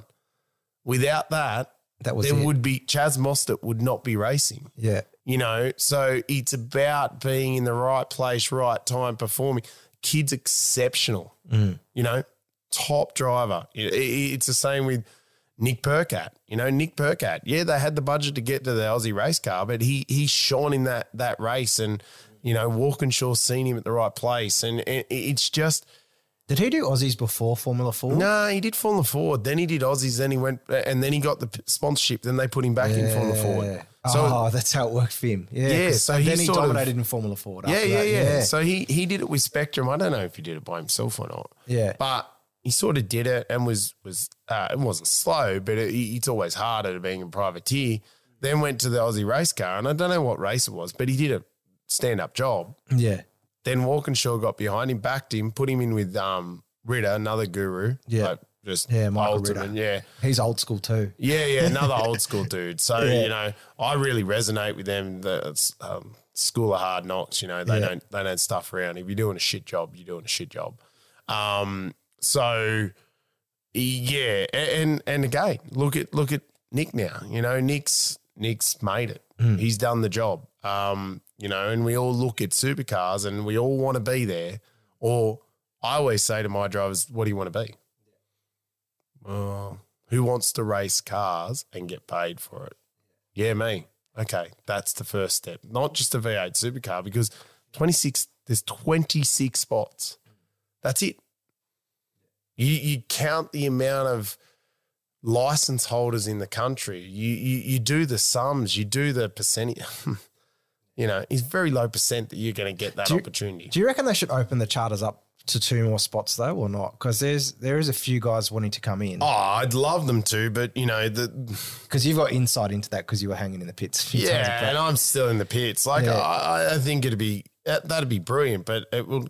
I, I don't believe it'll ever happen because you know that that then, um, you know, there, there's so many different reasons why, but because F1's doing the monetary and everything. y- They the money the money is is filtered down. They've all spent. Remember when they paid for their wrecks and and they paid millions, and some wrecks got taken off people. Uh, they had to hand them back in. I understand both sides of it. Do I believe that there's room for bigger a bigger grid? hundred percent, especially with you know the backing that's there. Um, these guys, but I also, on the flip side, understand why they don't want it there. You know, they're, they're the ones that have had to tough it through the tough times because it's expensive. I, I've heard though that the supercars are trying to expand their wildcard program to make the grid bigger. Do you know what I mean? Because there's so many guys obviously without a seat in sitting in Super Two like Zak Best and a few others, and obviously I think Declan Fraser's basically going to be announced for the Tickford Drive. Yep. Do you know what I mean? But like a lot of those guys are obviously going to get seats in because now they're. Do you know what I mean? Like they're trying to just expand it that one bit so some of the co-drivers get laps. Uh, yeah, I, I think I think they're looking at ways and means. Um, I think because also there's less rounds though this year as well. there's less rounds, but I'll believe when I see it. Like Mm. that means that there's got to be more Gen three cars. Like it's gonna, it's it- it's gonna be a mean feat if these cars turn up the first test. yeah, right. Yeah, because you'd have insight that because of Macca and the Jones. It's it's, Yeah. it's gonna be uh, it's gonna be impressive. You know, like it, it's it's been a slow, long, slow process. Yeah. um, frustrating for the teams, all the teams. Mm. Um, Do the demos cars get used for the season, or are they just demo? no, no, and they they still haven't signed off on it. There's still there's still Wow. there, there's still a bit of um. Oh, the, the manufacturer being the manufacturers, they they both think they're getting a raw deal, so they're going to Yeah. fight for it. So it, it's it's not all set in stone. Like they're still they're still fabricating parts. Hmm. Uh, you know, pipes turned up the other day. Macca said, "Oh, the pipes turned up." You know, so that's one set of pipes, not four, one. For one car, basic. That's it. Yeah. One side of pop. Jesus Christ. So it's you know you've got all these guys and they're, Yeah. they're not working long hours because they don't have enough gear. So they've they've got all the gear and they can put the panels on the car right now. They could probably have nearly a complete car, but they got one engine. Mm. So They you reckon full- some of these teams will turn up to testing with one car, basically, and just do co-driving in a way? Yeah, hundred percent. Yeah. And then build the second car while they're still at testing. That's wow. Yep. That's how behind they are. Just, uh, I think also that's due to the the COVID situation and the manufacturing because Brooke's dad works works in trades and a lot of that stuff's just not coming through. Ah, there's no, there's no There's a- materials, raw Yeah. materials. It's all are- got timber is one of the big ones. That's why so many of the construction companies are just buckling down and that. It's Yeah. just things are disappearing at the yeah. moment. Yeah, like I, it's it was a big problem for me to get containers there for a bit, like getting containers. Oh, yeah, that's right, yeah. like the Yeah. ports were full. And I, I remember having an argument with one of the with the um, shipping company, and they they were blaming COVID, and I said, well, it hasn't slowed the ships down. Yeah. So explain to me why it's doubled in the length because it takes 32 days to drive a ship across, and I'm paying extra to be direct. Yeah. I'd like to know why. What does COVID slow the water down? Yeah. well, they were saying all those ships were. I remember they were all showing them. They were just thousands of ships just stuck out at sea, couldn't even get in. Yeah, just and different it's just reasons. ports. Yeah. Like, and that's what they probably should have said. It's just ports. Yeah. Hmm. you know. But in the end, it's it's a headache. I- I- hmm. You know, it's still yeah, we're still paying for COVID, but I don't think in this instance it's all that. I think that it was all very last minute. Um, they've been changed designs. Not everything's signed off. Like you see all the Mustangs, they don't have rear wings. Yeah. They they're all just filtering down. And I'm not saying that the suppliers are working their asses off, but they've got 26 parts to make. Yeah. You know, it's a it's a lot and in a short amount of time. So, hey, I hope everybody's there, but I, I don't believe they will be. Yeah. Back to the, your racing days. Did you think for, CAMS Rising Star was a good idea and it could be implemented in these days or not really? Yeah, hundred percent. So the last year when I went to Minda, um, after Spectrum, after being with Borland, it was great. Um, we we sort of, I I was that was the option. So um, it was CAMS Rising Star, me, Le Brocq, Trent Harrison. Me Yep. and Trent are still great buddies. Um, Glenn Wood, you know, Glenn was was one of the engineers, and, and us three get along like a house on fire. We, we're still good buddies. At, at the time, I didn't really like Trent. Um, I didn't really like anybody, but now, yeah, it's, it's quite funny. Um, yeah, yeah, I was a wanker.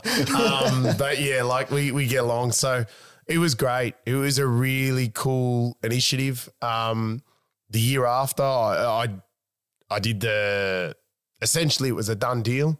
Um, I did the whatever it was evaluation day. Um, but yeah, Brad and I chose not to do another year of Formula Ford.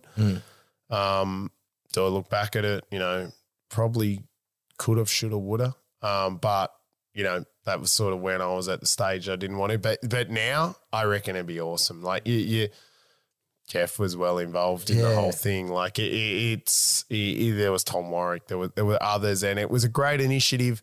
Um, I, would love to think that it's not just just sending kids to Europe. Uh, I would like. There's so many different pathways. Like we talk about motorsport in Australia, and and you know I've got kids that want to go to America, and, and with Will Power, like Will and I talk probably every two weeks. Yep. Um, and we, we've got plans, you know, to to get kids to America and do it right. You know, there's so many different pathways over there, and it's confusing. If you actually sit down and look at the amount of pathways, F4, this, that, it's like, where do I go? NASCAR has drive to diversity, which Brooks and um the Bubba Wallace thing. Yep. But you know, in his class, Bubba's class, there was six drivers and they all made it through to cup in the end. You know what I mean? Like all all different ways, but they still made it through. But that's the thing. What Jeff, when he was doing Rising Star, he was getting enjoyment out of it because he was seeing kids with talent get through the ranks. Do you know what I mean? Like yourself. They got an opportunity that they would never actually ever got. yeah. And that's the thing what's missing now because you, as a top karting coach, Yeah. you're Where do you all- send them? that's that's what I mean. You're sending them to WA, which is great because Brett's getting business. But do you know what I mean? But I've got kids there. Like I Dad said, I've got kids that are Australian champions and are absolutely amazing. Mm. Brad does an amazing thing and puts on at the end of every year a supercar ride. Uh, uh, I can take five kids, six kids, seven kids, drive a supercar, do 20 laps each. I take kids that just deserve it. Mm. Will never, ever have the opportunity to go further yeah, because there are some kids in my team that are the most loyal, hardworking people, and they deserve the opportunity. But I full well know that they're not going further because they don't have the funding. Mm. You know, I've got kids that I, I help in our team because they're good drivers and they deserve the opportunity. Mm.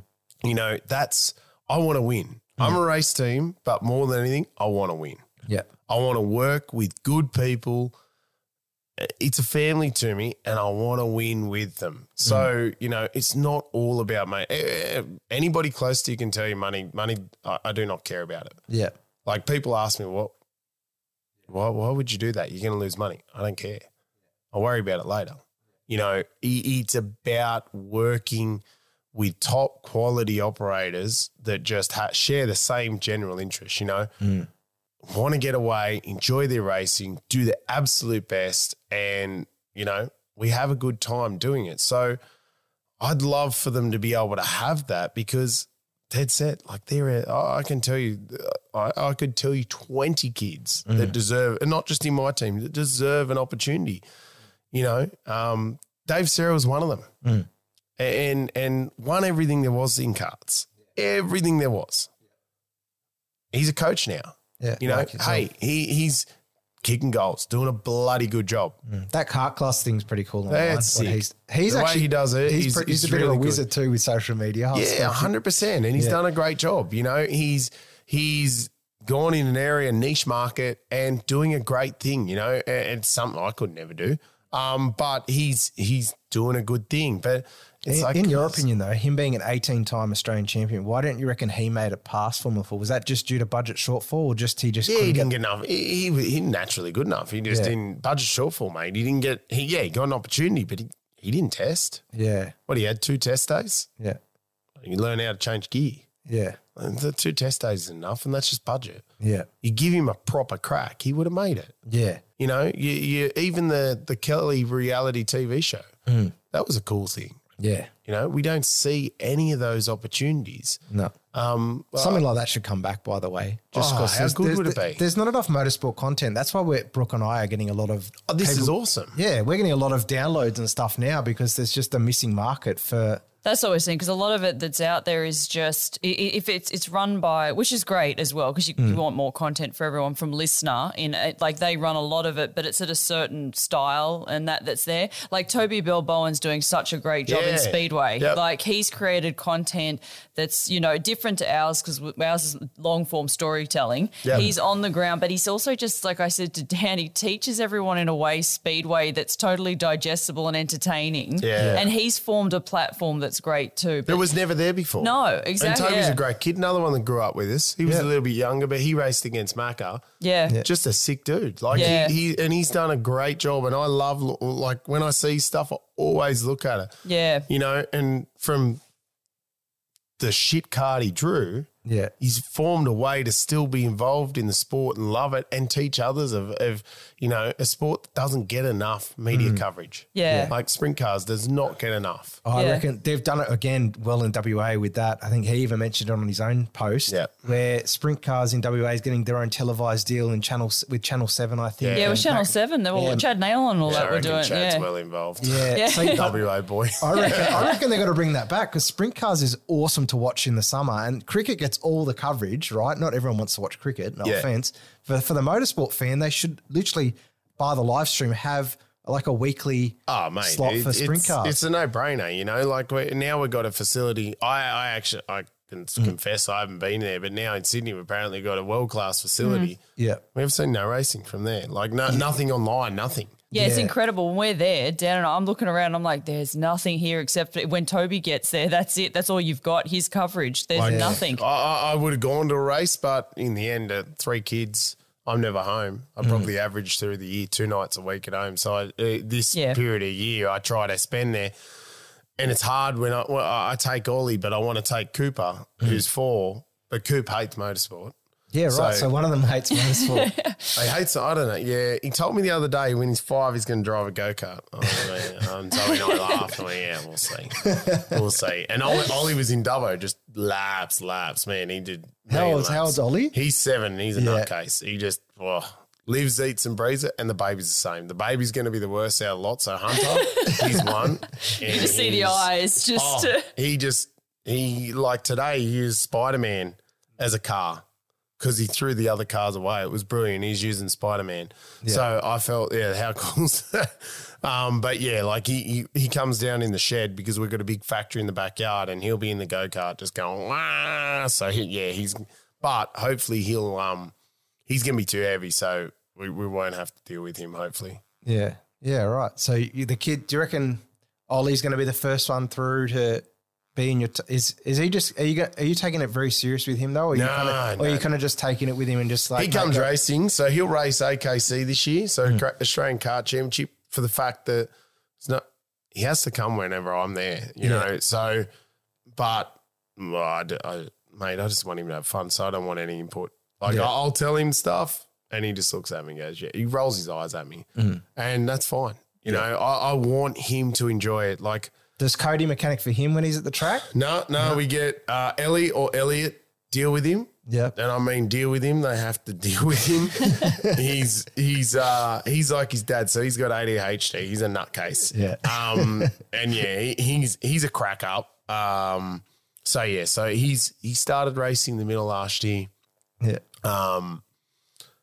He yeah man he he, he makes me laugh. I, I probably watch so over the week I watched three sessions of Yeah. his over the, over the last uh, last week. So he was he was on track four days, and out of all of it, I watched three sessions. Hmm. And normally I walk off shaking my head like it's just like there's an apex there, but you're nowhere near it. But Yeah. I just want him to have fun. I just honestly want him to enjoy it. And if he gets to 12 years old and he's really wants to be good, Hmm. well, then I'll start to put a bit of effort in. But until now, like he he doesn't know. what Wasn't Cody wants. a bit of a late bloomer too, though, when he was younger, or was he on? Uh, he was racing. I I just don't think we sort of saw it so much. He he raced from seven. I think he was quite good. I I I got involved with him when I got when I got involved with Zoe. So Yeah. um, he went to the front pretty quick. Uh, Daz, bless him, he, he, he's old man. He's um he's not overly gifted in kart setup. Um, so i- i- yeah, once once I started helping, Cody was good straight away. Yeah. he, he once we taught him to stop blowing the front tire off it, like he's got something I haven't seen much of. Like there's him, Fife, you know, Zane, Morse. They all grew I'm up. keen to go against him at Bathurst in my historic, by the way. Yeah, I'm keen to give him a run for Well, it. Is your historic fast enough though? Oh, we'll see. I've been on the Lupo saying we don't have enough horsepower for the last month. that, and I hope we both don't tear corners off the car. Oh, well, there's a high chance Yeah. that we will. Um, yeah, he's able to find when the pressures and the chips are down, Mm. A big race like World Championship, he's able to find something. Yeah. Mm. It's actually frustrating because you go testing, you just don't see it. yeah. And then all of a sudden it's like bang. And it's like, well, why can't you bring that all the time? But I guess the gears, there's, there's people like that. Like you, you see from the gears, he's he's learned over the years to be able to bring it all the time. Um, uh, and so yeah, like he, he he he was a later bloomer. I don't know if Ollie's um, I don't know how far he go. He might fall out of love with the sport. I don't know. But in the end, it's all dictated on. I just want him to do it if he wants to. I don't like the aspect that he'll always be expected to be good. I, I struggle with that Yeah. um, because I just want him to be another kid. Mm. You know, You just Uh, want to have fun, though. I just want him to have fun Yeah. because he, it's the best sport. Like all my friends come from karting. Mm. Um, I don't have a school friend. I, I have my, my. I don't have many friends, to be honest. Yeah. Um, I've basically, small you- group. I'm, I'm similar to you. Our karting group is basically who I know now. Yeah. all these years later. Yeah, I've got a small, close group new, uh, group, and um, you know, like it. But man, they're, they're, they're lifelong friends, and you've you've been through it. So I just want him to be able to have that. Like it's the best upbringing. Coming through karts, we go to the track, dead set. I don't see him from once we start the day till we go to sleep. Like we camp at the track a lot, Yep. and I'll yell out at nine o'clock, "Where are you, mate?" Find Yeah. him running back, and it's like it's such a good community because Hmm. he- he'll either come in the morning, pull fifty bucks out of my wallet, and then pull another fifty bucks out of my wallet and shout everybody and and, and everything, or uh, the other uh, other parents, other people feed them. You Yeah. know, they look after them. It's such a good tight knit community like that. Keeps you on the straight and narrow. You know, teach you life life skills. Really good life. Do, skills. do you think the doing era was good for karting, or did you like it when we were doing? I'm also talking about the championship wise way. You know how we had the state championship, everyone would turn up, that would be the race, and the Australian championship, Easter, everyone would turn up. It's very Or- different. They're, they're just so different concepts. They're, they're Mm. just very different now. Like the the sport through the doing area. Um, Did they get oversubscription? Yeah, we get fields? oversubscribed now. Yep. um, big fields, um, but it, it's it's just so different. It- it's so much more professionalism. Um, when we did it, it was, you know, I, I started the team back then, and and there, there's things that I feel have gone backwards and things that have definitely gone forwards. You know, like um, the the one thing I really struggle with Mm. is the the the restrictions that are now put in, and, and I know they think it, it, it's for monetary reasons and to give everybody the same equal opportunity, but Mm. I- I, I think it's crap. Um, I I you know Roger Federer, um, Nadal, everybody else, they got better through practice Yeah. and they didn't say, "Oh no, you can't you can't train on clay for a month because you got a clay tournament coming up." Yeah. You know- oh, so they're restricting. Well, test- you're only allowed to test on your your certain tracks, you know. So we're New South Wales based, Yeah. and um, so we we we can test on Newcastle for that round. You can't go to Todd Road. So if you're seven, Yeah.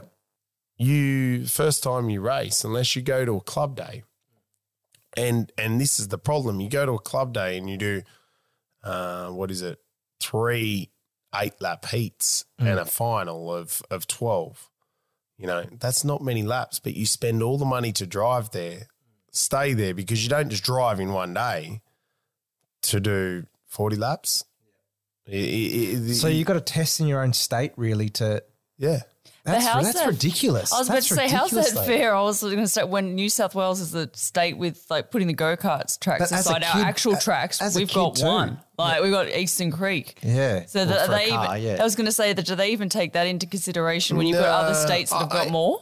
I understand a bit of it in, in yeah, yeah, hundred percent. But like some, so Victoria had two rounds, Yeah. so that means they had two tracks. Uh huh. Now i it is what it is. I get it, and they're the rules that they've they've given us. But you know, it's you go there, and if you're able to then test at the tracks, and and hey, put your weeks out, put it mm. a month out, put it whatever, you know. But if you can actually practice and that's how you get better. That's training. You know, Yeah. Roger Federer trains to get better. Like this is the this is the the the nurture of motorsport. And yeah, unfortunately, some people can't afford that. Yeah. And that's that's the facts, and I get that.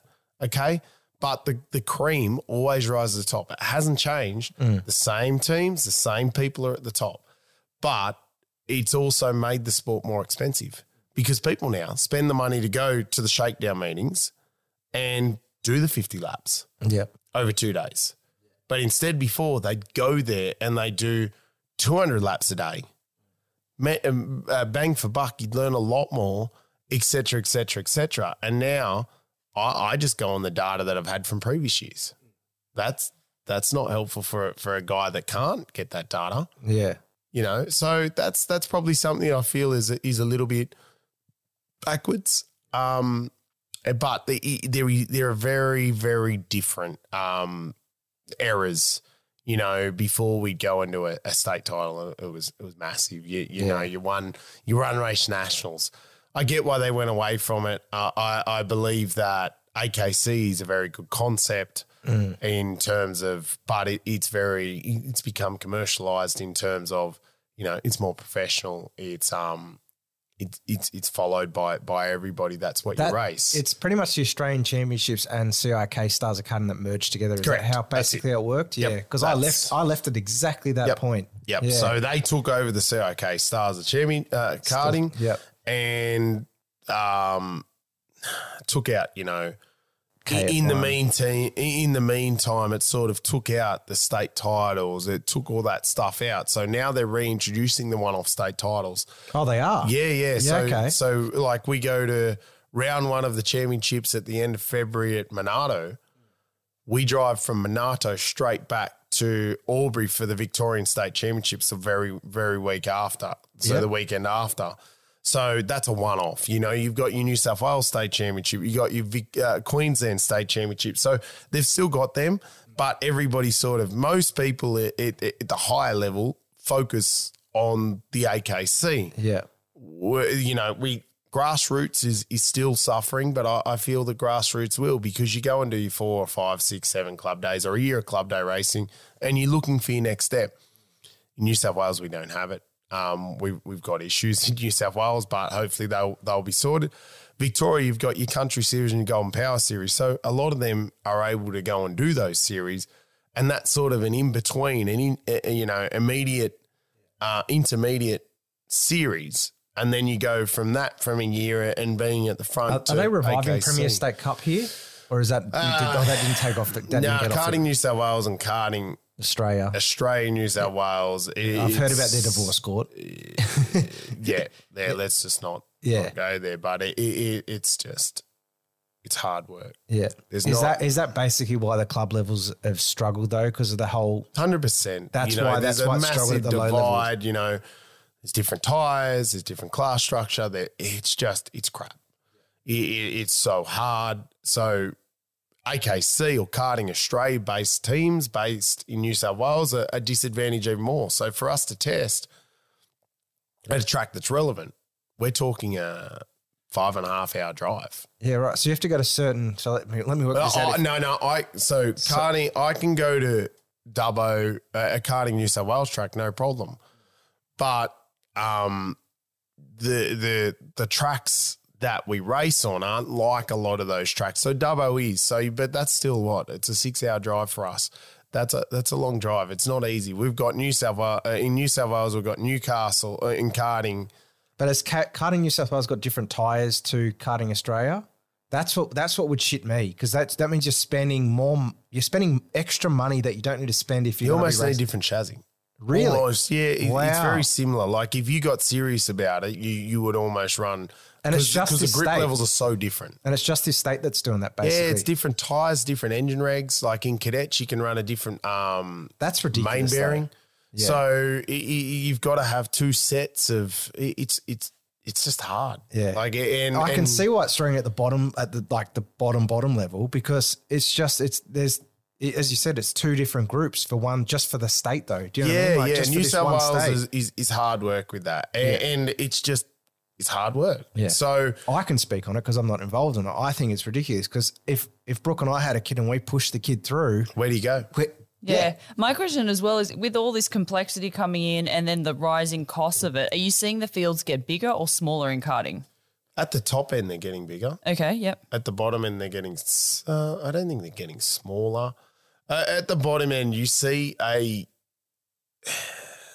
At, at grassroots, you see them there, and what they do is they they get pretty good success straight away because for like I- I, take my kids to club days, but it's not the right thing to do because if I'm taking my team there, most of them are elite drivers. You go there and you wipe the floor, and that's that's not what club racing's about. Club racing's about learning the ropes. So Yeah.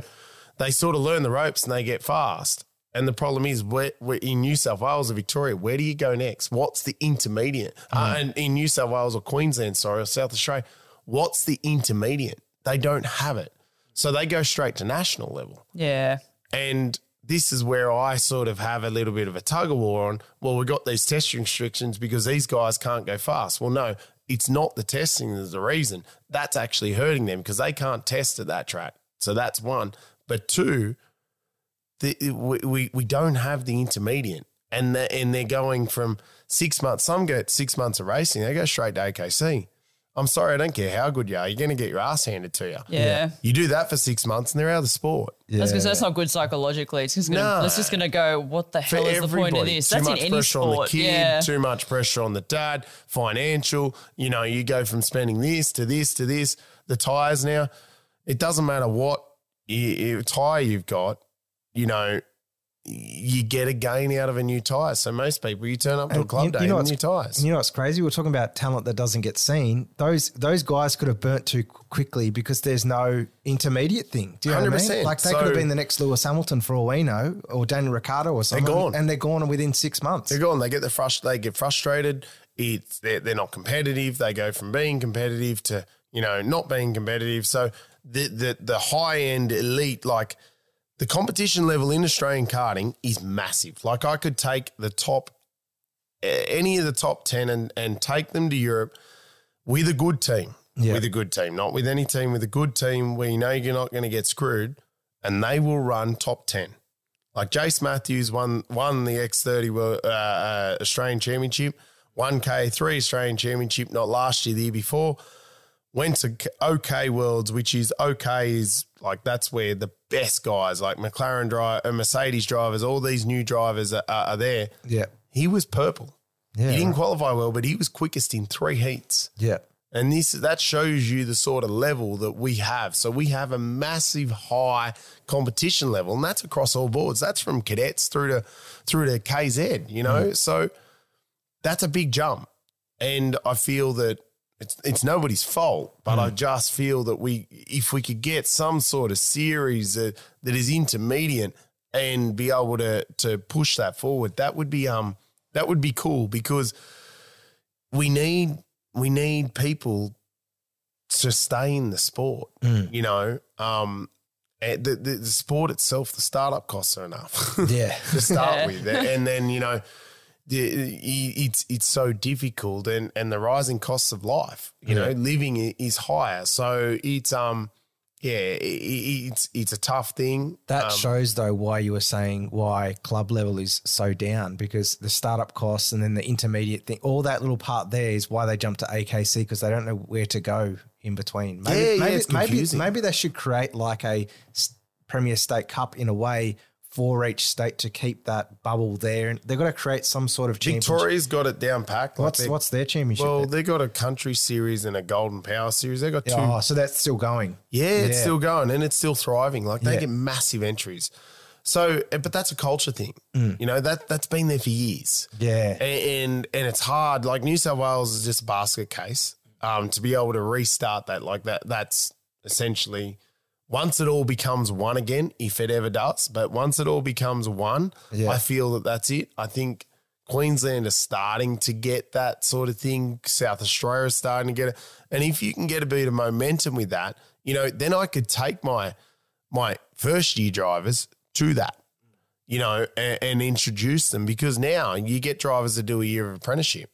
You've come on, dude. You, you're not going to be at the front, but you got to learn Yeah. you know, and that takes a, a fair bit of mental discipline to be able to go, okay, I'm going to go along and spend a bit of money here, but it's part of it. Yeah. That's that's difficult, you know. But the guys that do second year, bang, they're on the money, you know. But it, it's um, yeah, it, that that's probably the frustrating thing in the differences. Um, Formula Ford has that, by the way. You'll notice at Bathurst, there's your HFFA, which is Historic Formula Ford Association, and FFA, which is Formula Ford, which I you can't raced. wait. But the thing is, the difference thing is, is HFFA is their own group, Yeah. and then you got Formula Ford Australia, which is their own group. But the thing is, again, it's kind of like KA, K New South Wales and KA. They hate There- each other. Yeah, they hate each other. But you got to think of it from an outsider's point of view, like myself. Fifty coming- cars. yeah, exactly. But also, there's different rules. So like you go to historic Formula Ford in Formula Ford Australia Association, there's different rules to the one that we that, So that just volley cost, story. cost, uh, that, that's a costing curve. Yeah, that cost me three steering wheels because I because I had the shits. Do you know what I mean? Because I had to fit the to the certain regs. But then I can go to a cutting. I can go to Formula Ford Association and have a different rule set. Do you know what I mean? It's just too hard. It's just it's it's insane. and you walk away from it. yeah. Well, I'm not going to walk away No, from I'm know, but competitive, that's your yeah. love. But a lot of people will. yeah. Yeah. A lot of people go, you know what? I don't need this crap. I just Yeah. want to do it because it's fun. Yeah, I s- yeah I do see that in even the Formula Ford club because I, I was on the committee for a bit in Cameron Hill as well. You see a lot of guys just come in after two years and they're like, "This is just too confusing and too too too much money spent." Yeah, you know what I hundred mean? percent. Yeah, Hundred percent. You got to be a diehard, and something wrong with you. Stay in it. Yeah, That's why true. I'm still in it. You're still in it. and that's why Brooke's like, "Oh my god, just And then we started this show. yeah, so we could complain to it. about it. Brooke, Brooke at the start was like, "Oh, I don't know about car racing." And tell you what, she oh, actually, I'll tell you a funny story, right? So Yeah. we're talking about historic Formula Ford. She comes to the state meetings and she's like, supportive. She's like, "Fuck, I just hope you just win that state championship, so you stop talking about it." I did that, right? He's it. wanted this for like 10 years. I've known him for two, so over two now. But, That's but heard, all I've heard, and I was just like, but you know what? Also, when someone just really wants it, I was like, yeah, Dan needs to, you need to win this. You need to get this off. Like, Yeah. you know, uh, just win it. Yeah. And so she's never seen an historic Formula Ford race until the end of last year, right? She goes there and she's like, "This racing is sick. Where's this been?" And I'm like, "Yeah, I'm like, oh, Phillip Island. yeah, Philip, she's come to that too." Yeah, I'll be there at that one this year. But yeah. it's just like the old school racing, a bit like karting. Do you know what I mean? Karting, which is why I love it. Do you know what I mean? Like Bart and I have a go kart that we take to Picton every now and then. I just for see training. Bart. I see Bart's cart. Yeah, it needs a bit of work. It does. I tell him to get in. I basically hand him my cart now. but the thing is, that's him. But the thing is, karting and Formula Ford, what all you've said about this whole podcast is it's raw racing, and that's why people. it's real get- racing. Yeah, they they just they come to It's it. emotion. Yeah, It, it it shows your real raw emotion. It's not everybody, and I don't care what anyone's. Everybody has a chance. Mm. You get. We've all got good gear, mm. but you get that. Everybody's got an opportunity. You don't have to have that special engineer like Formula One. I don't know how some of the guys do it. You turn up, you know you're going to be fighting for last. Hats off to you. Yeah. Like man, I couldn't do it. yeah, It, it, it, it's it's like, but and that's where Will and I have the the conversation. You know, IndyCar, you could one week be fighting for you know twentieth, the next week you can win. Mm. It, it, it's it's a level playing field, and and karting does that. You know, it brings it brings the very best out of people and the very worst. I, I love, by the way, talking about IndyCar and Will Power himself. I love IndyCar racing because that's all the one same chassis. oh, sick. It's sick. It, it needs more coverage. Brooke was saying, like, obviously Scott McLaughlin won the Supercar Championship, Yep. but Will went over there straight away, basically. Yeah. Well, he went to Europe and Yeah. he, he's a big advocate for Europe. Um, he cut his teeth pretty much, was on the bones of his ass. Him, Will Davison, good mates. Um, and, you know, Will come back, unfortunately, and Will stuck at it, got an opportunity. And look, you know, now two time IndyCar champion. What was the team that he was with before Penske? I can't remember. Uh, it was it was called Team Australia. I don't actually know Oh, what it yeah. was. Uh, I don't actually know. It was Team Australia, and then With WPS, that type of yeah, thing. he only got an opportunity because Castroneves got done for fraud Hmm. and wasn't allowed. I maybe may have gone to jail. I don't know. Yep, sounds And- like racing. Yeah, I, I- don't entirely. We only Yeah. laughed about it in Vegas. When I was in Vegas earlier in the year, we had dinner one night, and I asked him, and he's like, "Oh man," because I was lucky because I sort of he turned. He wanted to go the IndyCar road, not the cart road, when they split. Yeah. So he went that road, but he ended up going the cart road, and then cart fell over, and then there was no drive. And then all of a sudden, Castroneves got done for fraud Yeah. or tax, I don't know, something. And then he got an opportunity, and it was always like, okay, we're going to give you a test. When did a test was really good. So they're like, okay, well, you're going to get a drive, but if he comes back at any point, you're out. Yeah. And I'm like, how did you sign that? well, it was the best team. so then he signed, Yeah. won races, and it was like, then Castroneves is coming back anyway. And then they made an extra car. Yeah. And it's right. funny how things work. So he's been there and he's part of that family. And and now now Scott's there and he's like, Scott is good. And I'm like, yeah, he's good. Um, and you know they've got they've got a cool team, but it, it, it's just like his understanding of it and and how he talks about it. A guy that's that's as old as he is now, and the passion he has for the sport and how hard he works. Like, Those boys have karts at the GoPro Motorplex, which Justin Marks owns. yeah, yeah, he always goes there. So Yeah. Justin Marks and Eric Jones are are, um, are business partners in it, and they own Yeah. that track and they own Miami. But they've all got garages and they keep their karts there. So Mm. I reckon it's the Penske's just down the ever. road. I reckon it's the sickest thing ever. Oh, it's sick. You go there during the week and they're there. Like like Will was there. He would have been there this week. He was there last week. He called me and he was Mhm. asking me about something on the go kart. And I said, "Well, just put it back to standard. Stop stuffing with it because he loves playing with things, man, man." But um, he he he like they all go there all the time. Him, Newgarden, uh, McLaughlin. Uh, what's the uh, Kyle Larson? He's Oh, got yeah. a go kart, but Yeah. man, he, he's doing something every day. He's doing, he's on he's, he's doing speedway stuff every day. but like they've all got go karts. They all rock up at different times. Um, but Penske's dead set. You drive out the gates, you drive 200 meters, you turn left. Penske's there. You know they're all around that area. I've been to that track and it is amazing. Like the facility, everything. North Carolina, I went there in 2010 to visit the NASCAR teams and stuff. I went on a NASCAR Yeah. tour years ago. Yeah. I, North Carolina is awesome. I'd live there. a- yeah, same here. I I come back and I said to Zoe, "That's one I- place in America I'd live." I would move this podcast to there. Hundred percent. The lakes, everything. It just, Yeah. it's just got that vibe. And when you're around NASCAR, it's like I don't know, like uh, that would be the ultimate dream. Yeah. Um, you know, I, I tried to get Ollie to race motocross so that he could be like Jett Lawrence and Hunter Lawrence, and Mm. Yeah. me and Macauley wanted to go and just be his groupie. Yeah. As he made it. And Macauley goes, Why are you so sure? He's oh, I'm going to make sure he makes it. Oh, I'm going to make sure. Like on a bike, he's Yeah. he's seriously good. Like on a motocross motocross bike, Ollie's just Do you know? Do you know much about the motocross scene? Because I'm still learning about it as I go with yeah, this podcast. yeah. Because dad, dad knows everybody from it all. Is it is it like the karting scene in a way? Like is it is it? yeah, it's got more like So it. has it got cl- has it got club days then? Yeah. state, national, Yeah, yeah. So it's got club days and it's got state, and then it's got a national series, Yeah. and then you step from national to international is quite hard. Yeah. Um, but it, it seems like from like Macauley's cousin, Mm-hmm. he's a top rider. Well, not yeah, he's good. He races national scene. Yep. Um, so Macauley Jones's cousin races in. yeah, Macauley In- goes in and, and works with him at, No, at the rounds. Yeah, Jobin, Jobin Baldwin. So he Yeah, runs right. Mm. like top. He runs top eight, and he's a privateer. Yeah, right. And Macauley gets frustrated with him because it's like, man, you don't change anything on the bike. You, you should change your shocks. You should, oh, yeah. Yeah. but standard's good. Well, you can always go back to standard. And it's quite funny. Like they're, they're probably a little bit agricultural and backwards in that way. Yeah. Um, but, you know, the top teams aren't. Like CDR, Craig Dack Racing is just next level. Your Reeves, Honda, Honda team, like it's in America.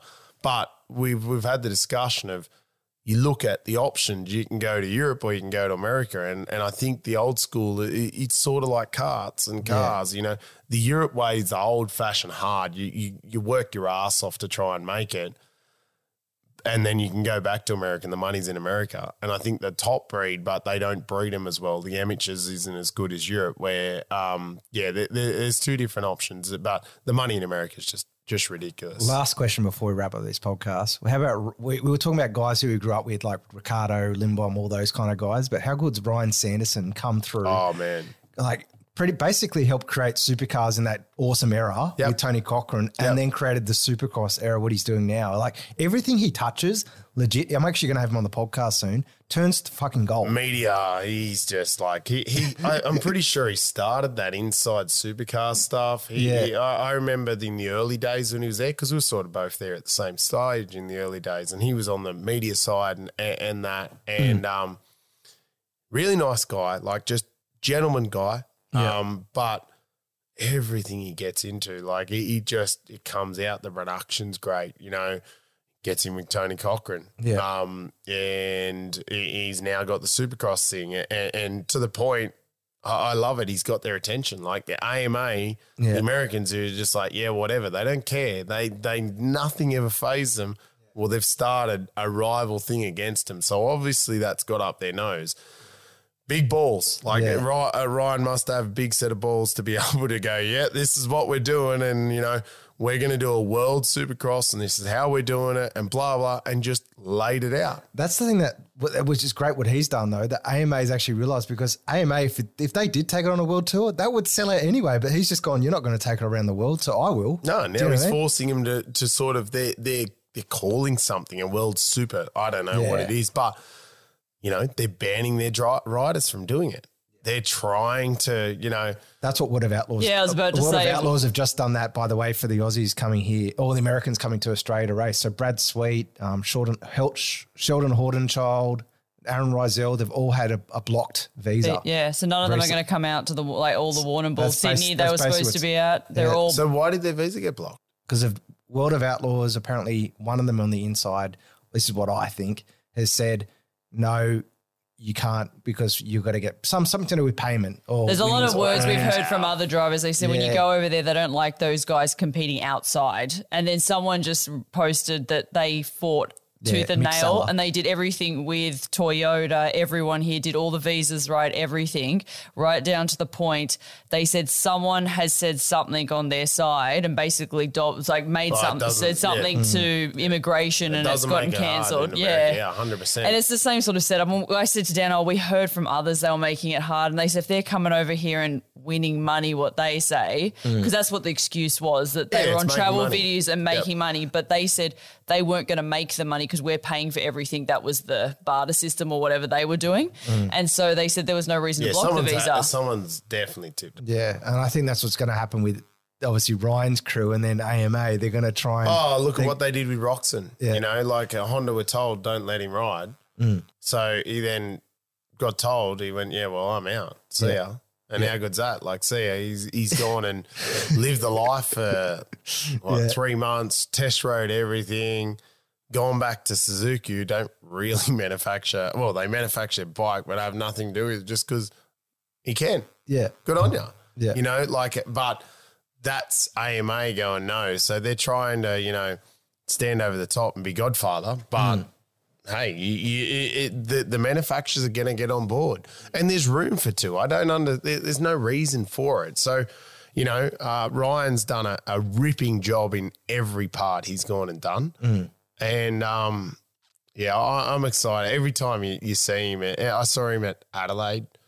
And um, yeah, like he, he, he- when he's around, you know something's about to happen. I, I, I honestly didn't think he was going to respond to a DM from me about coming on the podcast, Yeah. and he was like, "Fuck yeah, man, I want to come on this podcast." Yeah. He- like you know what I mean. Like he's so he's like passionate like yourself. I Oh, was he like, I loves was- the sport. I was like, dude, are you gonna? He's like, yeah, I'll come on. Well, he raced the enduro Yeah. at the end of the year. Like Oh, him and he? his brother, yeah, him and his brother raced the enduro. It's just, just a, a, a fa- That's a cool little event too. Yeah, it is a cool event. Yeah. It's a lot of fun, put together by um, you know, karters that love yeah. karting.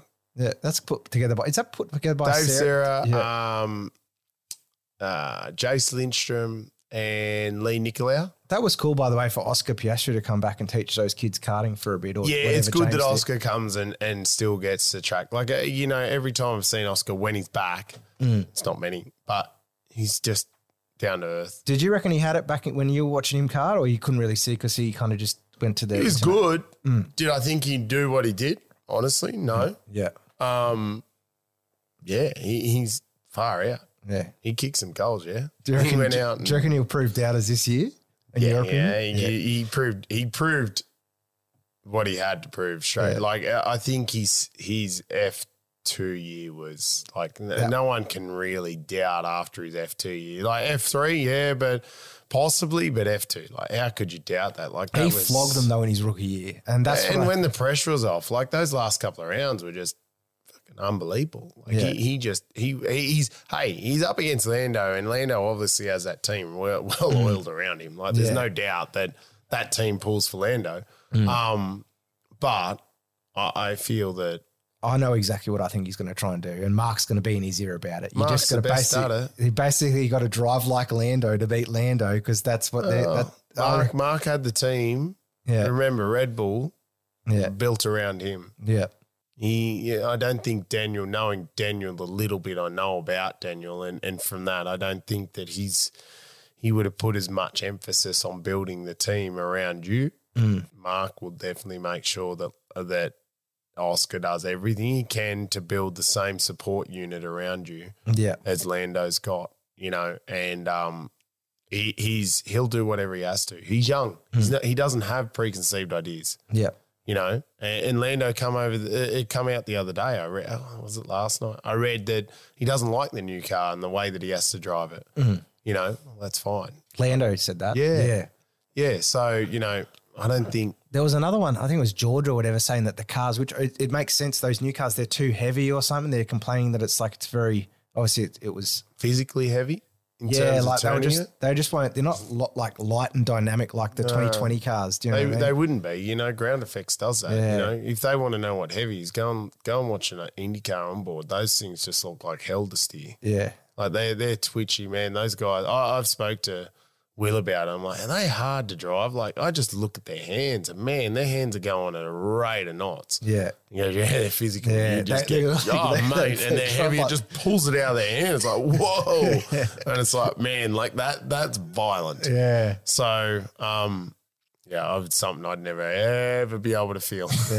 the the most scariest feeling for me, even even after all the stuff I've done all these years, is still hopping into a Rotax and just being like, because I'm so I when, when I do the car stuff and go back to a car, I'm like, fuck me. I'm like you. I get oh, back and I'm like, fast. And you're like, fuck, they're quick and you you run out of energy real fast. Real fast. And Yeah. it all happens so quick. You Yeah. know, it's like, whoa, whoa, like that's why I still make the guys go into cars, do karts. Yeah, Because you jump into a car and essentially it's easy because you've got 10 Mm. Yeah. seconds each straight. yeah, In a go kart, you got not what half a second some straight. So wow, when you're into a corner, you know, so i- it's all happening so quick. And if you can have your process down yeah, and speed it up on high speed, like I, I've watched. Who did I watch on board with? I watched on board with somebody Mm. who was in cars. I, I don't remember, and they're like, "Is that is that in fast forward?" And I'm like, "No." and they're like, "No, no, it has to be fast forward." I'm like, "No, mate, that's Yeah. real speed." yeah, you know, and it, it's just bang, bang, bang, and that's what that's what Fernando says. Like Fernando just loves karting, loves it for that reason. Gets in a go kart all the time because mm. he just says, "Oh, there's nothing that keeps you sharper." yeah. And then you see him just doing donuts, and it's like, man, I don't know how many. It was, it was pretty cool, by the way, to watch over the COVID break where Lando Norris brought out his own kart and that thing sold out like hotcakes Yeah, too, like 100%. Kart Republic. Like Yeah. I was, that, I was impressed by that. I was like, holy He's shit. got a big following. Yeah. He's um he's well liked. Are they OTK or are they? yeah, they're OTK. Okay. Yeah, yeah. So they're probably the big, most popular OTK. Yeah, right. So we're, we're it, Do they have limited runs though of karts like that you have, like the willpower, or do they just do they do, do they freight you know the three lots of chassis to you? Well, at there's the all different. Time? No, no. So whatever my order is, they they freight the the quantity that I need. Yeah. I don't know how OTK work, but there's three different. I think there's three different distributors of OTK karts in Australia. So it depends on what they all order, um, uh, and their availability, uh, et cetera, et cetera. Like it's just it, it all depends on on the group you're working with.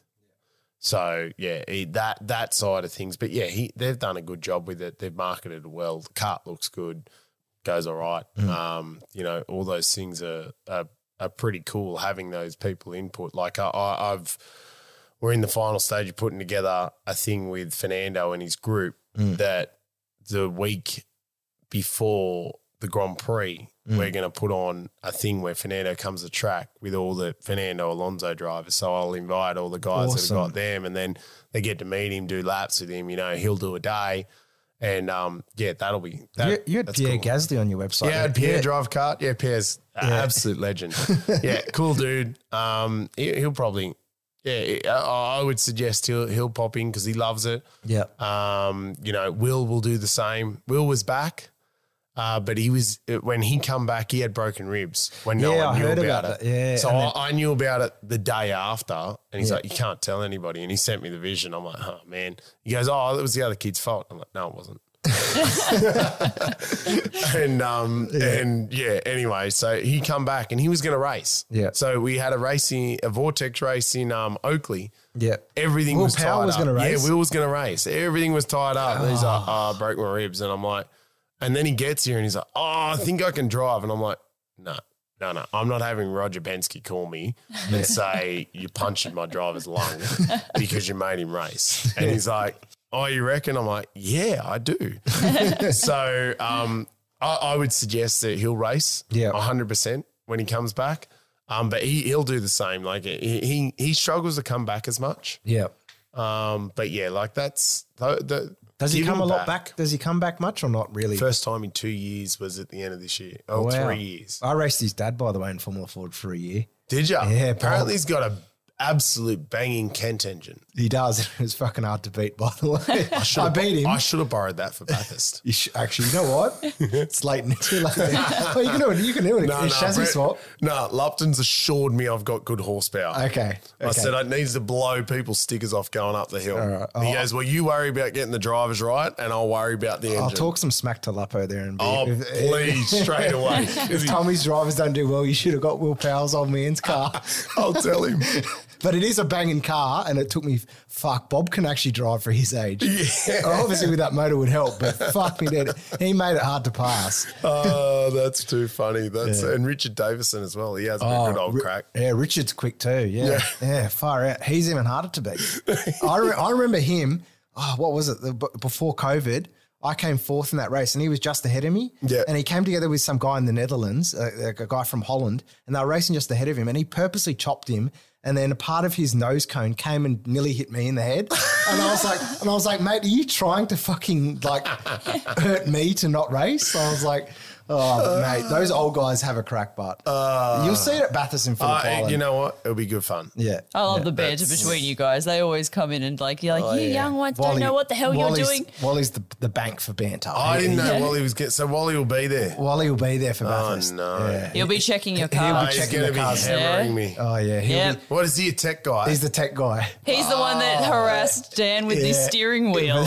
and Dan had a massive tantrum and they were next to him and he said, I don't give a shit. Fix that Yeah. Thing. Do you know the reason he was trying to do it? This isn't my assumption. He can hear this on the podcast. Yeah. He was he's basically trying to head fuck me so I wouldn't beat Bruce. so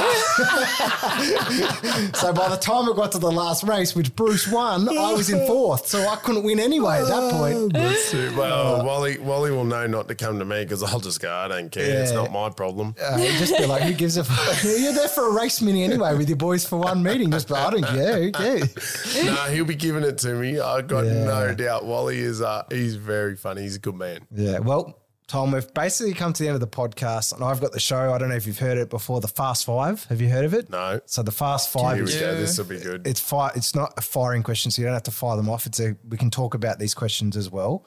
But it's basically five questions, and Brooke leads the Brooke holds the leaderboard, don't you, in the podcast? I don't have the full leaderboard yet. We need to pull that together. We need to go back over this last season. Yeah. We, this is season three for Yep. anyone listening. We had season two. I think the best was so far was Cam Hill, five out of five. And then behind is Tom Sargent. So Tom Sargent's number two. We don't have the rest of the leaderboard. he was but- four and a half. He did quite well. They've Little in the same team. To get a good prize. Yeah. the- yeah. the inside information. That's not fair. So to get a good prize, Tom, you basically need to get was it three or four? We said three out of five. That's what we've been consistent on. Okay. Um, and if it's if you get a bad prize, well, it's whatever Dan finds behind his desk, I'll be a basically. bad one. So you'll either get a bogey prize or a really decent prize. so uh, We keep the questions within everyone's realm of where you work and what Yeah. categories you're in. yeah, so this is the fast five. Number one question, and it'll go between Brooke and myself here, is obviously me because I'm a go karter. I'll say this question: When was go kart racing founded? I got no idea.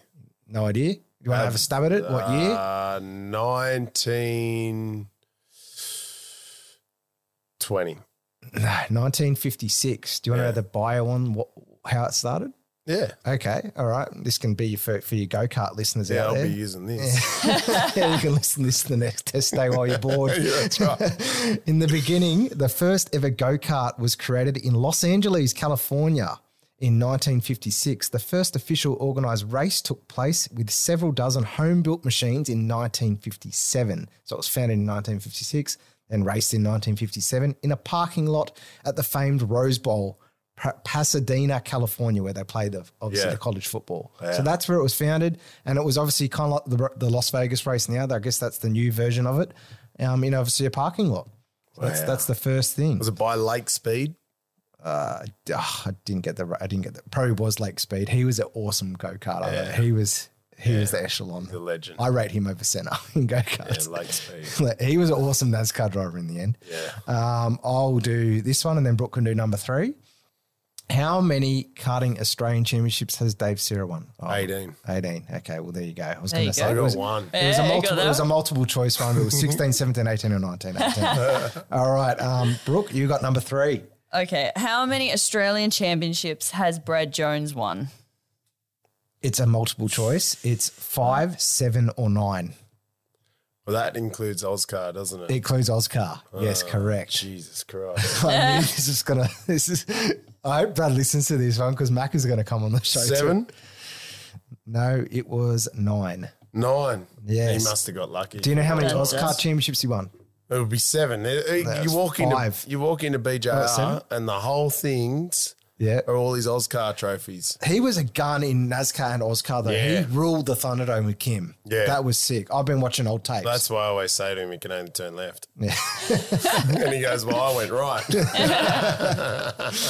Um, all right. number four, I'll, I'll say this one and then Brooke can take number five. Which former kart racer turned into a tele- t- reality TV star recently?